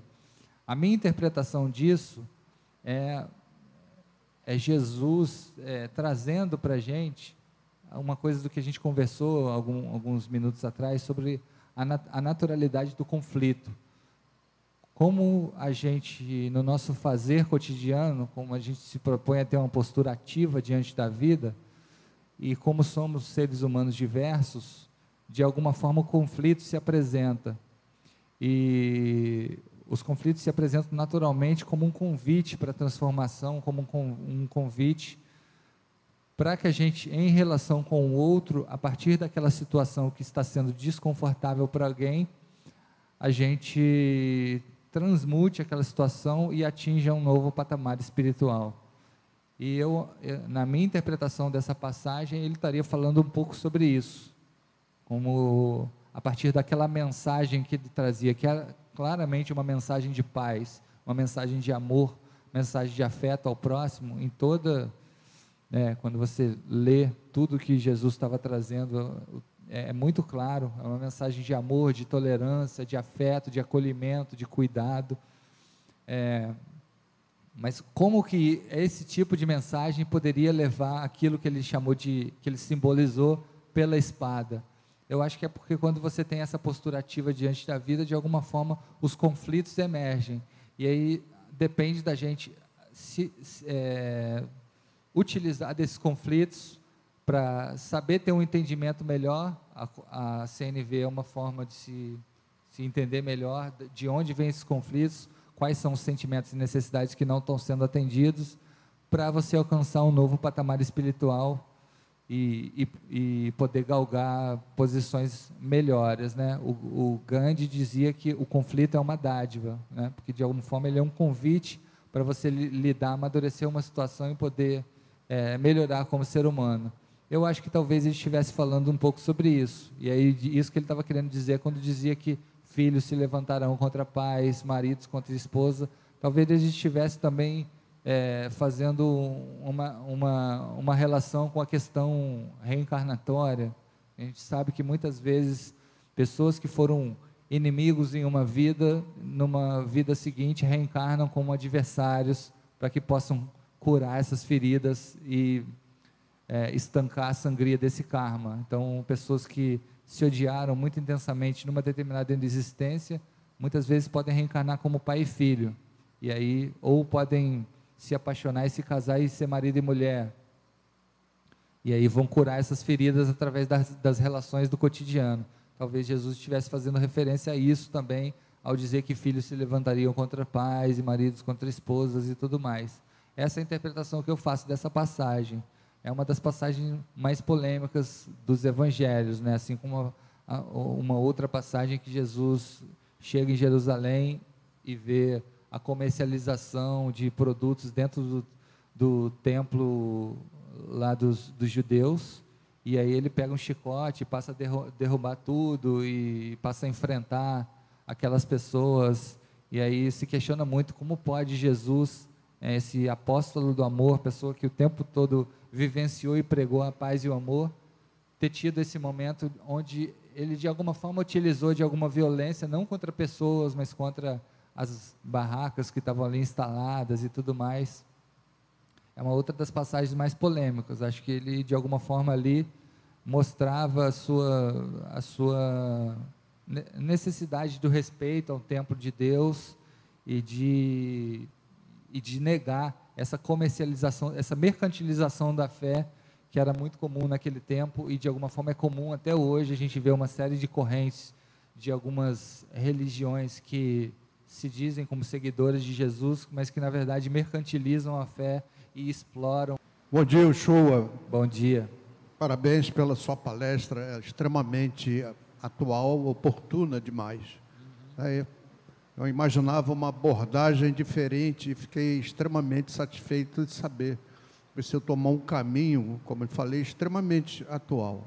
Por exemplo, Obrigado. quando você cita o fator polarização social como um dos fatores históricos desse contexto, você se referiu aos Estados Unidos, né? Lá o, Partido Democrata e o Partido Republicano são dois partidos que praticamente têm 90% da população. Existem vários outros menores, mas sem expressão. Essa é uma forma de polarização. Aonde eu quero chegar? Aqui no Brasil, recentemente, nós tivemos uma polarização é, bastante clara, né, que definiu a eleição do presidente. Os petistas e os não petistas. Essa foi a polarização e, infelizmente, até na minha própria família, eu vi pessoas se discutindo, irmão deixando de falar com o irmão, tio brigando com o sobrinho, e assim, milhares ou talvez milhões de pessoas dentro dessa polarização danosa. Ou sou isso ou sou aquilo. Né? Aonde eu quero chegar? essa postura, esse, essa polarização leva a conflitos que emanam energias extremamente negativas, que criam uma psicosfera, digamos assim, em torno daquela área. No nosso informativo eletrônico, na nossa revista eletrônica, na Folha da Jurema, há dois meses atrás, eu escrevi exatamente sobre esse assunto, com um foco um pouquinho diferente, mas a essência é a mesma. Dizia, está lá escrito nesse artigo, que as, essa energia gerada dos somos petistas, não somos petistas, essa energia danosa e destruidora, iria trazer uma série de problemas para o Brasil, principalmente em acontecimentos tristes como tivemos. Naquela matança na escola, agora outra vez o Rio de Janeiro, em São Paulo também teve uma série de outras questões envolvendo problema de enchente. Então, são sentimentos que mexem com toda uma estrutura né, psicológica, psicofísica, o que for. Resumindo, acho eu que esse, essa polarização é o motivo de tantos acontecimentos tristes, inclusive agora com o desabamento desses dois edifícios. Por que, que isso acontece? Porque existe uma regra no universo que o negativo atrai o negativo. Né? Energia negativa vem energia negativa, que se traduz daquilo que vai gerar um grande impacto emocional nas pessoas. Para quê? Para o efeito reflexão. O que está acontecendo? Por que, que esses acontecimentos estão acontecendo? Aí todo mundo se penaliza, entre aspas, com esses acontecimentos. Aí você começa a produzir um outro tipo de energia, que não é aquela energia é, danosa, destruidora, que é a piedade, que, que é a paixão pelas pessoas. Né? Então, esse conjunto de energia gerado com esse novo sentimento de piedade começa a eliminar ou até conflitar com as energias negativas, melhorando o cenário psicofísico daquela região. E essa questão da não violência que você colocou, se as pessoas tivessem esse conhecimento, essa prática, etc., certamente essas emanações danosas energéticas, por quê? Porque as pessoas tiveram uma comunicação violenta a partir que instante, que eu sou PT ou não sou PT. Mas se elas tivessem esse conhecimento que você está aqui colocando, certamente não teríamos, na minha cabeça, na minha avaliação, tantos acontecimentos tristes e lamentáveis desses últimos anos. Não sei se você concorda com essa colocação, gostaria de ouvi-lo. Concordo inteiramente, acho que era um pouquinho isso que eu estava tentando trazer quando eu falei da polarização, eu falei um pouco do exemplo dos Estados Unidos, dessa, dessa separação entre republicanos e democratas, que em outros momentos o projeto do, em outros momentos históricos, o projeto do Partido Republicano e o projeto do Partido Democrata eram diferentes, mas eram muito próximos, eram projetos muito semelhantes e com quem tinha um pensamento diverso do, do, do delas, né? É, eu e, eu acho que a, a melhor forma de, de, se relacionar com isso é através da comunicação não violenta, entender que o diálogo é a melhor forma de. É, é a maior instituição é, da humanidade. Então, a minha família reagiu a esse momento histórico de uma maneira prof... bacana. Assim, ninguém na, na minha família ninguém brigou. Né, embora as pessoas tenham tido opções eleitorais diferentes, na minha família ninguém brigou. As posições diferentes foram respeitadas. É, é óbvio que eu também tinha na, na, na um, um, um voto, na, na, na um, uma opção eleitoral no ano, no, no ano passado. Eu não votei no, nesse candidato que ganhou, jamais votaria nele. Ele representa tudo que eu sempre abominei na política. Infelizmente, ele ganhou. É, mas eu entendo que eu já estive pessoalmente com ele uma vez, entendi aquilo como uma, uma oportunidade que o universo estava me dando de respeitar uma pessoa que pensa diferente de mim e tive uma relação, uma conversa amorosa com ele, nessa oportunidade que eu estive com ele, com o, o, o atual presidente. E eu procuro entender as razões de todos aqueles que optaram por esse projeto, mesmo não tendo optado por ele na, nas urnas. Eu procuro entender que existe na sociedade vivo uma negação é, aos, aos, índices de violência, uma negação à corrupção, que é positivo, que isso está nas pessoas. As pessoas não querem corrupção, as pessoas não querem violência, e as pessoas não querem é, mentira na política, não querem, querem uma política saudável, querem uma política sem acordo, sem esse excesso de fisiologismo, E as pessoas, 57 milhões de brasileiros identificaram que a melhor forma de atender a esse programa era através desse candidato que venceu. É, eu respeito essa posição dessas pessoas, embora discorde da, da, da saída que elas encontraram, respeito e tento dialogar com isso, entendendo que as emoções originais delas eram positivas. A luta contra a corrupção, a luta contra a violência, a luta contra é, o fisiologismo na política. Acho que elas deram uma saída eleitoral que, a meu ver, eu digo respeitosamente, a meu ver, foi equivocada, mas as emoções originais eram positivas. E é assim que a gente tem que atuar quando a gente se, depara com a divergência de pensamento, com pessoas que pensam diferente da gente. A gente entender que, é, no fundo, emocionalmente, a gente quer a mesma coisa. Nós queremos a mesma coisa.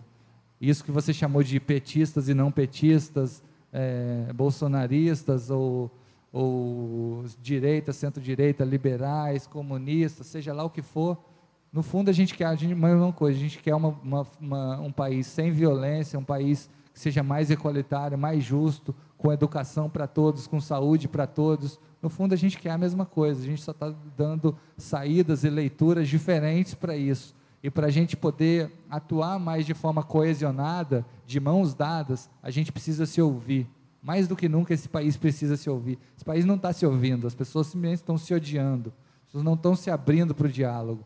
E a gente precisa se ouvir e não rotular as pessoas. Esse é fascista, ou esse é comunista, ou esse. Não ficar dando istas para as pessoas. Ouvir o que o outro está dizendo e entender que, por mais que, a princípio, o que o outro está trazendo me pareça inicialmente absurdo, mas na verdade existe uma emoção original, uma necessidade original que é a mesma minha um sentimento de construir um país que é o mesmo sentimento meu e eu posso me conectar com o outro. Famílias brigarem é inaceitável. A nossa família é a instituição máxima que a gente tem. A gente não pode brigar com eles por, com eles por conta de posicionamentos políticos. Sair da é. divergência de ideias para pessoal não é por aí, né? Não é por aí. Temos mais uma pergunta aqui do nosso irmão Felipe. Tudo bom, Leandro? É, Tudo bem. É, eu lembro que quando eu soube, soube é, a primeira vez sobre comunicação não violenta foi através do Marshall Rosenberg, né? Através dos vídeos dele do YouTube, do livro dele. E ele ali ensinava de uma forma muito lúdica, utilizando até os bonequinhos, né? Identificando a linguagem chacal, que seria uma linguagem do homem antigo, né? Usando essa questão da, da transição planetária, e a linguagem da girafa, que é a linguagem do novo mundo, que é uma linguagem mais pacífica, mas não é uma linguagem mole, né? Assim, é uma linguagem assertiva e inteligente. Então, assim, eu queria te perguntar é, de que forma essas duas linguagens que estão passando por uma transição, e muitos de nós estamos aqui porque estamos nos reeducando para essa nova transição, para esse novo mundo, é, como que em casa, às vezes, a gente identifica muito essa linguagem chacal, por, por ela estar cristalizada na sociedade, né? A questão do, do, do autoritarismo, a questão do, do, patriarcado, enfim, da questão do homem, e, e essa transição para essa linguagem mais da girafa, né? essa coisa mais é, é, didática, também na questão das escolas, nossas crianças e tal, que você falasse um pouco sobre essa questão, essas tecnologias. Assim. É, é, eu acho bem interessante essa maneira do, do Marshall abordar a comunicação não violenta. Eu, nas oficinas, workshops que dou é, sobre comunicação não violenta, eu também faço esse tipo de abordagem, com dinâmicas, com, às vezes, é, encenações de como atuar com comunicação não violenta, ou com jogos, para as pessoas entenderem melhor é, esse, essa coisa que ele faz mais lúdica, com a girafinha e tal, com o chacal, eu acho uma técnica muito interessante para as pessoas entenderem melhor. É, e, e, eu também tenho, tento utilizar isso, é, para as pessoas entenderem melhor essa, esse, esse papel que a comunicação não violenta tem de eu é, construir um novo ser humano, né, esse novo homem do, da, da, da, desse, dessa momento da transição planetária, que é um homem dotado de mais escutativa, de um ouvido mais apurado, de uma observação mais apurada por aquilo que está tá, que tá sendo que está sendo abordado numa comunicação.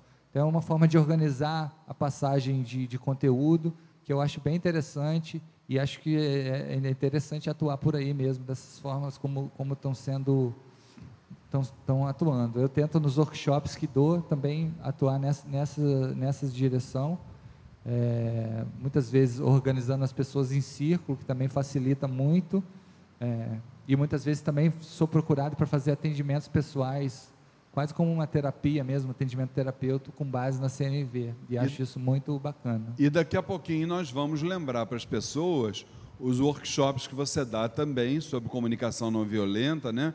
E assuntos é, periféricos a esse tema, né? E temos mais uma pergunta aqui da nossa irmã Jimena. Oi, bom dia. Bom é, dia. Obrigada pela sua presença, aqui pelas suas palavras.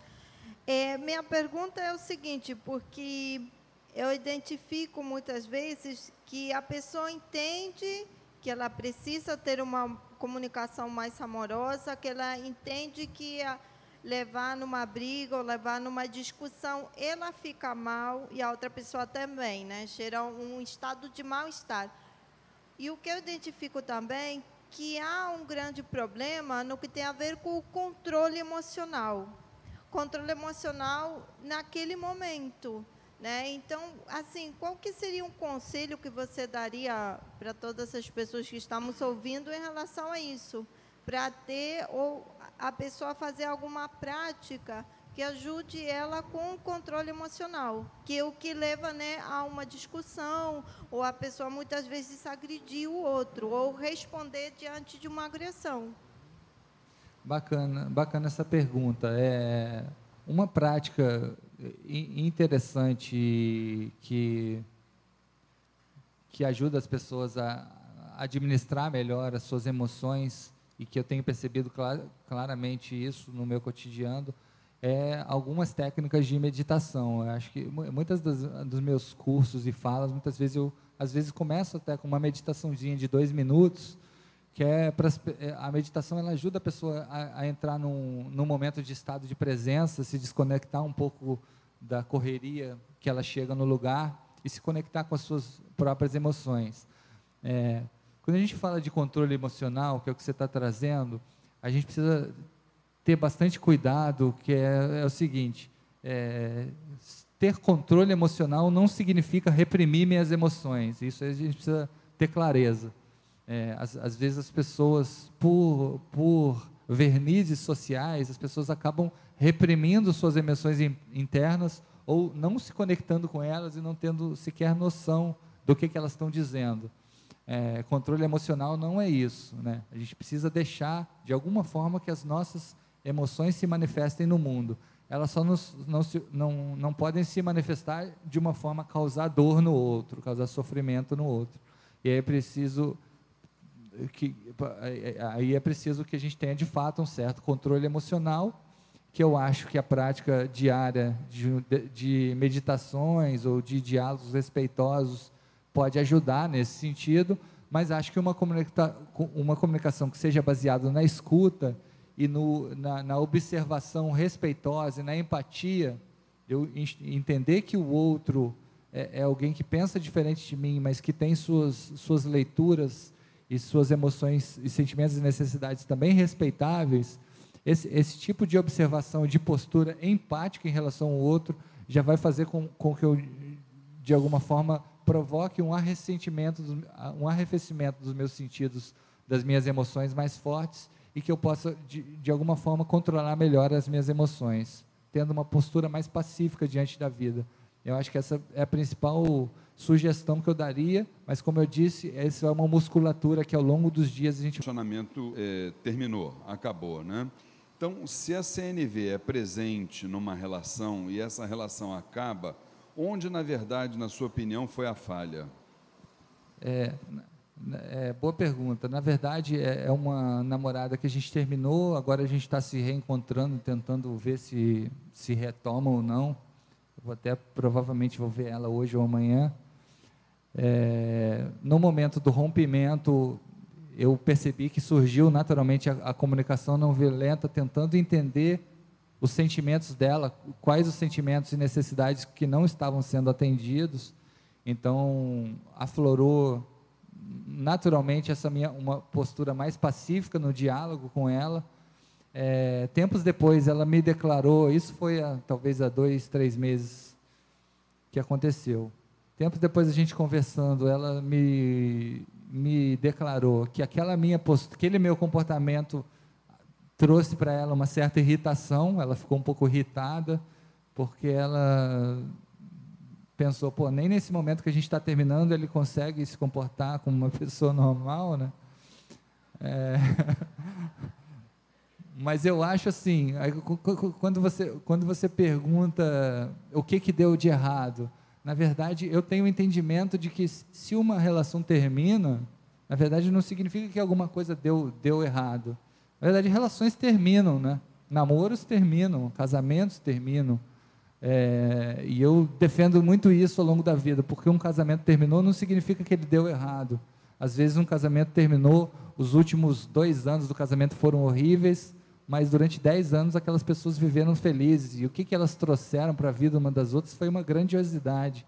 Às vezes a gente nem tem, tem noção, porque uma relação, um namoro, um casamento, alguma coisa assim, é, é um espelho.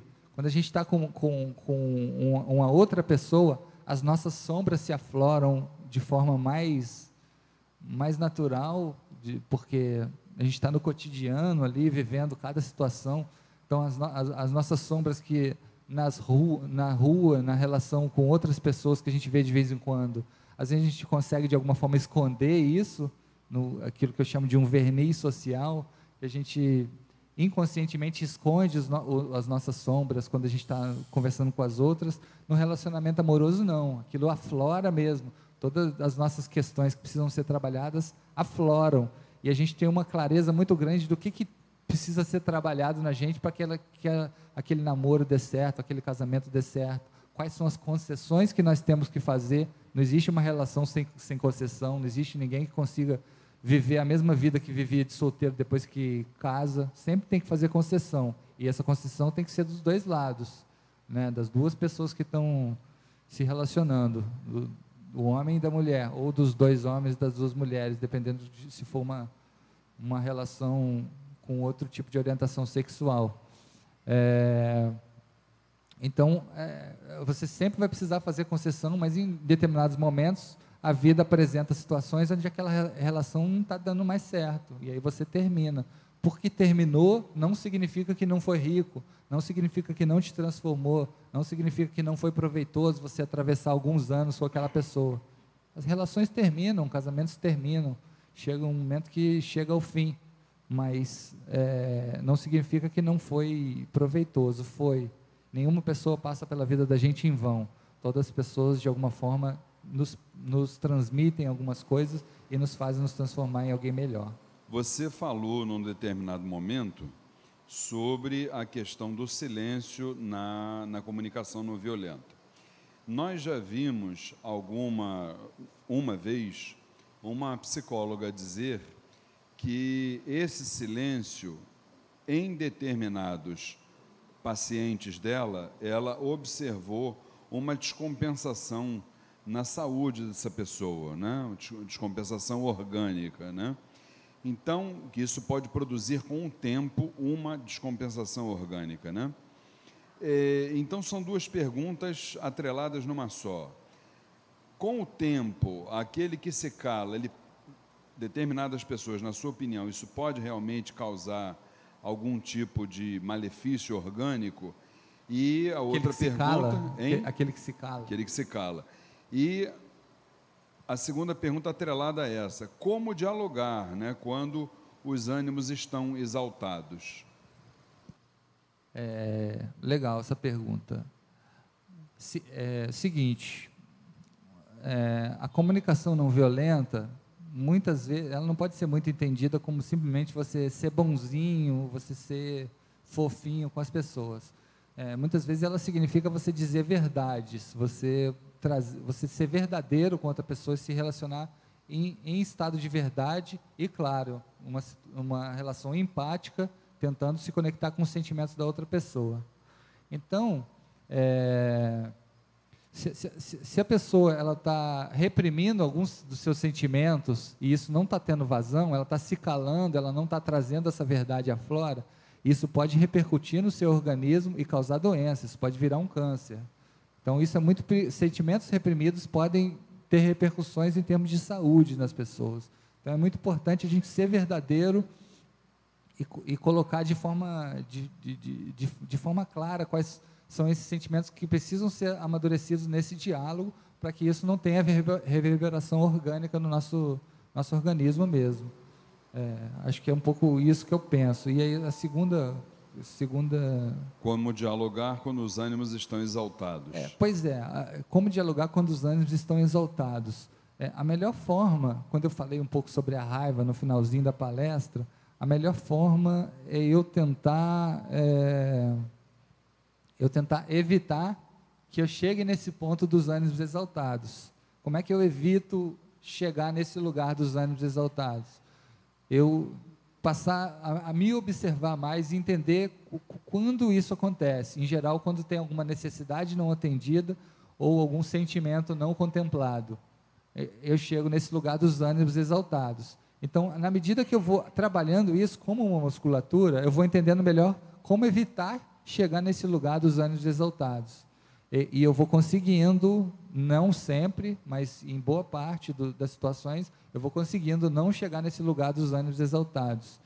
É, mas há situações em que eu chego nesse lugar dos ânimos exaltados. E aí, como dialogar com os ânimos exaltados? Não tem como. Quando você está com uma profunda raiva de uma outra pessoa, não tem como eu me conectar com um sentimento de empatia e de compaixão do outro.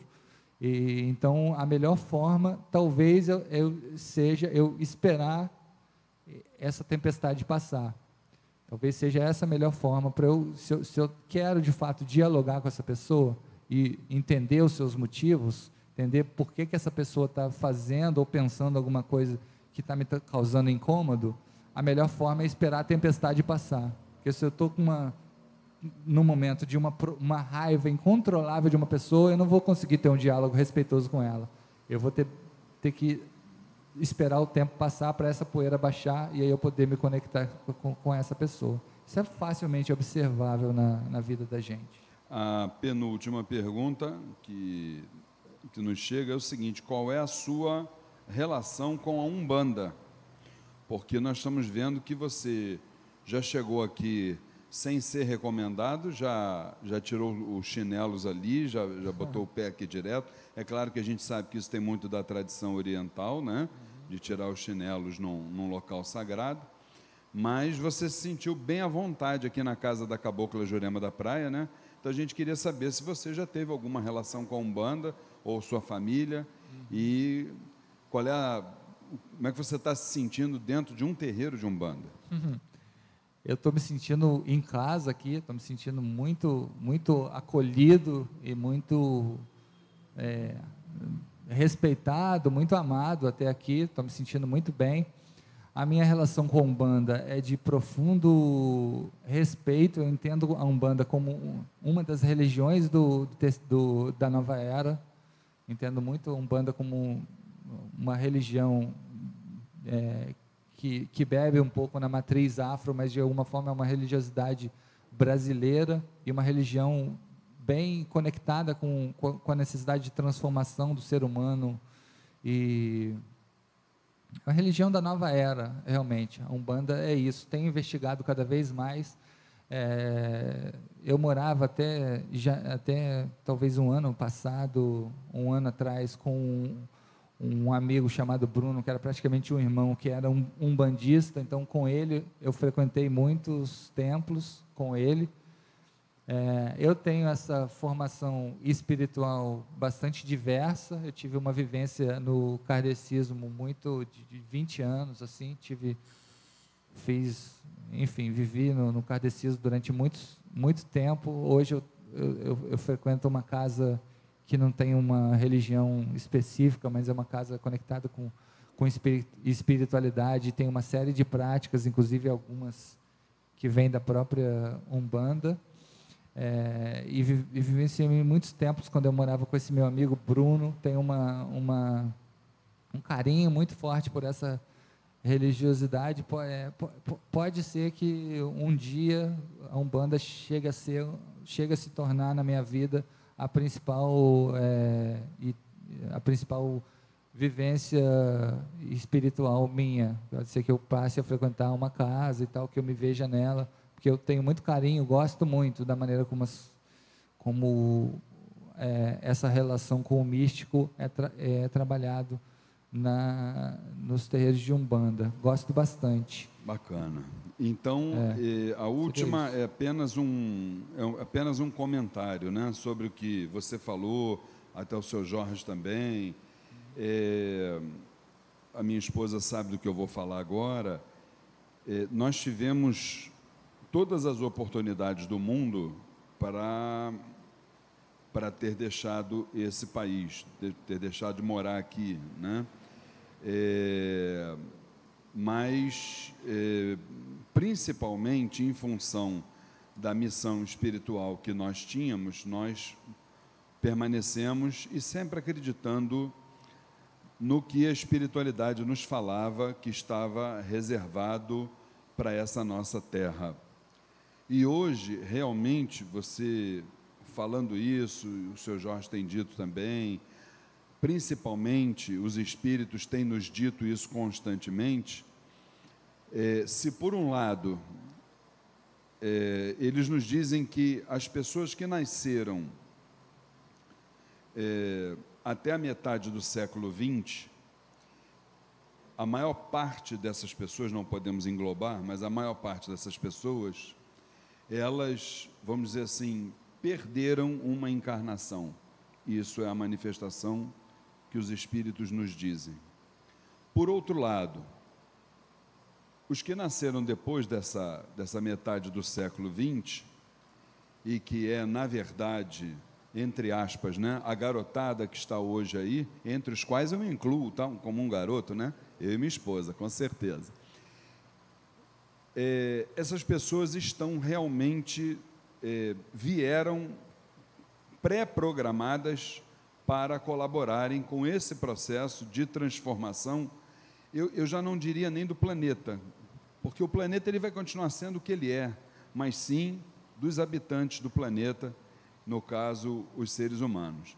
E a prova disso, a gente vê, por exemplo, já que vocês falaram sobre polarização, é que hoje nós temos uma garotada nova aí, dentro das instituições, principalmente Justiça, Ministério Público, é, entre outras, que você dificilmente você vai ter é, condições de corromper uma, uma garotada nova dessa. Você sente nelas a vontade de querer fazer o certo, de querer trabalhar dentro de uma postura ética.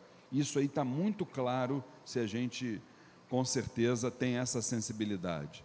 Então, a, o, nosso, o nosso sentimento ele se renova é, e precisa se renovar porque a gente está tendo realmente uma carga de notícias ruins muito grande. Isso é cultural da mídia, como você falou mas só que a gente, graças a Deus, a gente está dentro de um trabalho espiritual e esse trabalho espiritual nos permite o alimento da alma que faz renovar a nossa fé, juntamente com os acontecimentos do bem, da luz, né, da positividade. Isso tudo mostra que realmente muito, muitas coisas estão acontecendo é, para o bem uma quantidade muito maior do que para o mal. Apenas elas estão, vamos assim, vamos assim dizer, com o seu microfone, é, é, vamos dizer assim, desligado, né?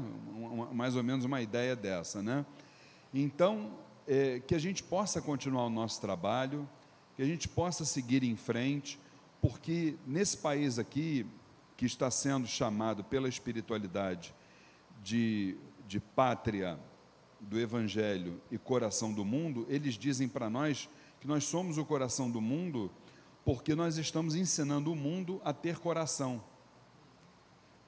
E, principalmente, nós estamos aprendendo aqui dentro dessa terra a aprendendo a viver com pouco, materialmente falando.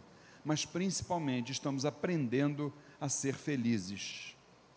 A gente vai para países de primeiro mundo que, embora eles tenham materialmente tenham tudo que nós não temos, mas lá falta o que aqui tem de sobra, que é a felicidade, que é o calor humano, que é uma série de fatores. Então, eu acho que nós, nesse momento que a gente precisa corrigir aqui dentro, é o que você falou com muita propriedade, que é a questão da comunicação não violenta. Vamos continuar, vamos olhar pelo lado bom. Estamos todos mergulhados no debate político, beleza, isso é saudável, isso é bom, isso é produtivo. Não vamos aceitar de forma passiva que as coisas não continuem caminhando. Porém, vamos sempre observar a questão crucial, não misturar divergência de ideias com algo pessoal. Então, acho que você está assim de parabéns pela sua palestra, que seja a primeira de muitas. A mãe está chegando aqui também. Traz o nosso o nosso isso, o certificado. Isso. Mãe, eu queria que você desse uma palavrinha sobre a palestra do nosso querido irmão Leandro, né? Então, eu acho que nós ficaríamos aqui alguns mais alguns tempinho, né, perguntando e tentando é, interiorizar tudo aquilo que foi falado hoje, porque é de grande importância. Eu no começo até brinquei com o pessoal, falando para eles que eu não precisava participar dessa palestra, não que eu falava tão direitinho com as pessoas que eu não precisava participar. Mas eu estou revendo diante da sua palestra, eu estou revendo é, os meus conceitos e com certeza em casa eu vou dar mais, como vai ficar gravado, né? E é um conselho que eu dou a todos que a gente em casa é, reveja a palestra e vamos pausando e vamos né, anotando e vamos vendo onde nós podemos melhorar para que a gente possa né, absorver bem tudo aquilo que foi falado. Então, agradecemos a sua presença e que nós possamos ter outras oportunidades juntos para que você possa trazer outros temas, né? ou talvez a segunda parte desse tema que eu acho que é grandioso. Nós temos que ouvir mais para que a gente possa cada vez mais trabalhar dentro de nós essa mudança, essa melhora. Né? Eu me incluo nisso, tá, gente? Desculpa o que eu falei antes. Todos né? nós, todos nós. Então receba daqui das nossas mãos um pequeno certificado. O Luiz Fernando gosta de ler. Oh. Ele fala até a data. É. Ele gosta de ler. Outorgamos o presente certificado a Leandro Chouas por ter sido ministrante da palestra A Comunicação Não Violenta na Transição Planetária, contribuindo através do aprendizado para o engrandecimento da sagrada religião de Umbanda. Estado do Rio de Janeiro, 13 de abril de 2019 Flávia e Luiz Fernando Barros, dirigentes espirituais do Templo Estrela do Oriente. E aí vamos bater muitas palmas para o nosso irmão Leandro. Obrigado, gente. Obrigado.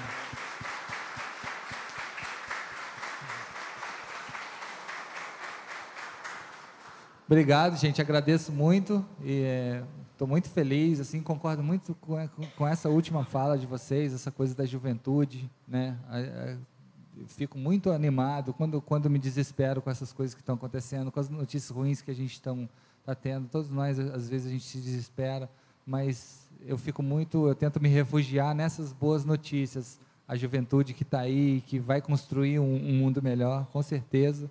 E que também nós aqui somos, como você falou, parte dessa juventude, né? Nós todos aqui, né? Só somos jovens há mais tempo, né? É, então, muito obrigado. Eu Estou disponível para voltar quando quiserem para falar, sempre que precisarem. E quero Ah, eu também faço, costumo dar cursos sobre cultura de paz, curso sobre comunicação não violenta. Nos cursos sobre cultura de paz eu abordo todos esses assuntos: comunicação não violenta, consumo consciente, justiça restaurativa, jogos cooperativos, tudo aquilo, todos os valores e ferramentas que são necessários para se construir um mundo de paz. E costumo atuar muito em escolas também, escolas privadas, escolas públicas, com educação para paz, é uma coisa que no instituto também faço muito. E aí, quem quiser saber mais sobre isso, depois a gente conversa, tá? Já até estava conversando com um companheiro ali sobre uma escola onde ele atua na Baixada e a gente pode conversar sobre isso. E também dou bastante palestra, sempre que precisarem é só chamar que eu vou, tá? É, queríamos lembrar, antes da, da prece final, né? Ah, não, porque vai continuar hoje, não tem prece final, né? Então tá. Queríamos lembrar, gente, o seguinte, deixa eu pegar aqui o livro do Fernando, do, do Leandro, que eu já guardei o meu aqui, para não perder, olha aqui, ó. Seja a mudança, o Brasil visto e debatido a partir do legado de Gandhi, apenas 25 reais. O Leandro vai estar sentadinho ali a partir de agora, autografando os livros, tá? Pode pagar com cartão de crédito ou de débito. E a gente vai fazer um breve intervalo até uma e meia. Uma e meia voltamos com a palestra sobre autoestima, autoajuda no serviço divino com a nossa querida mãe Flávia Barros. É um Pelá e outro cá, já já a gente está de volta. Um grande abraço a todos.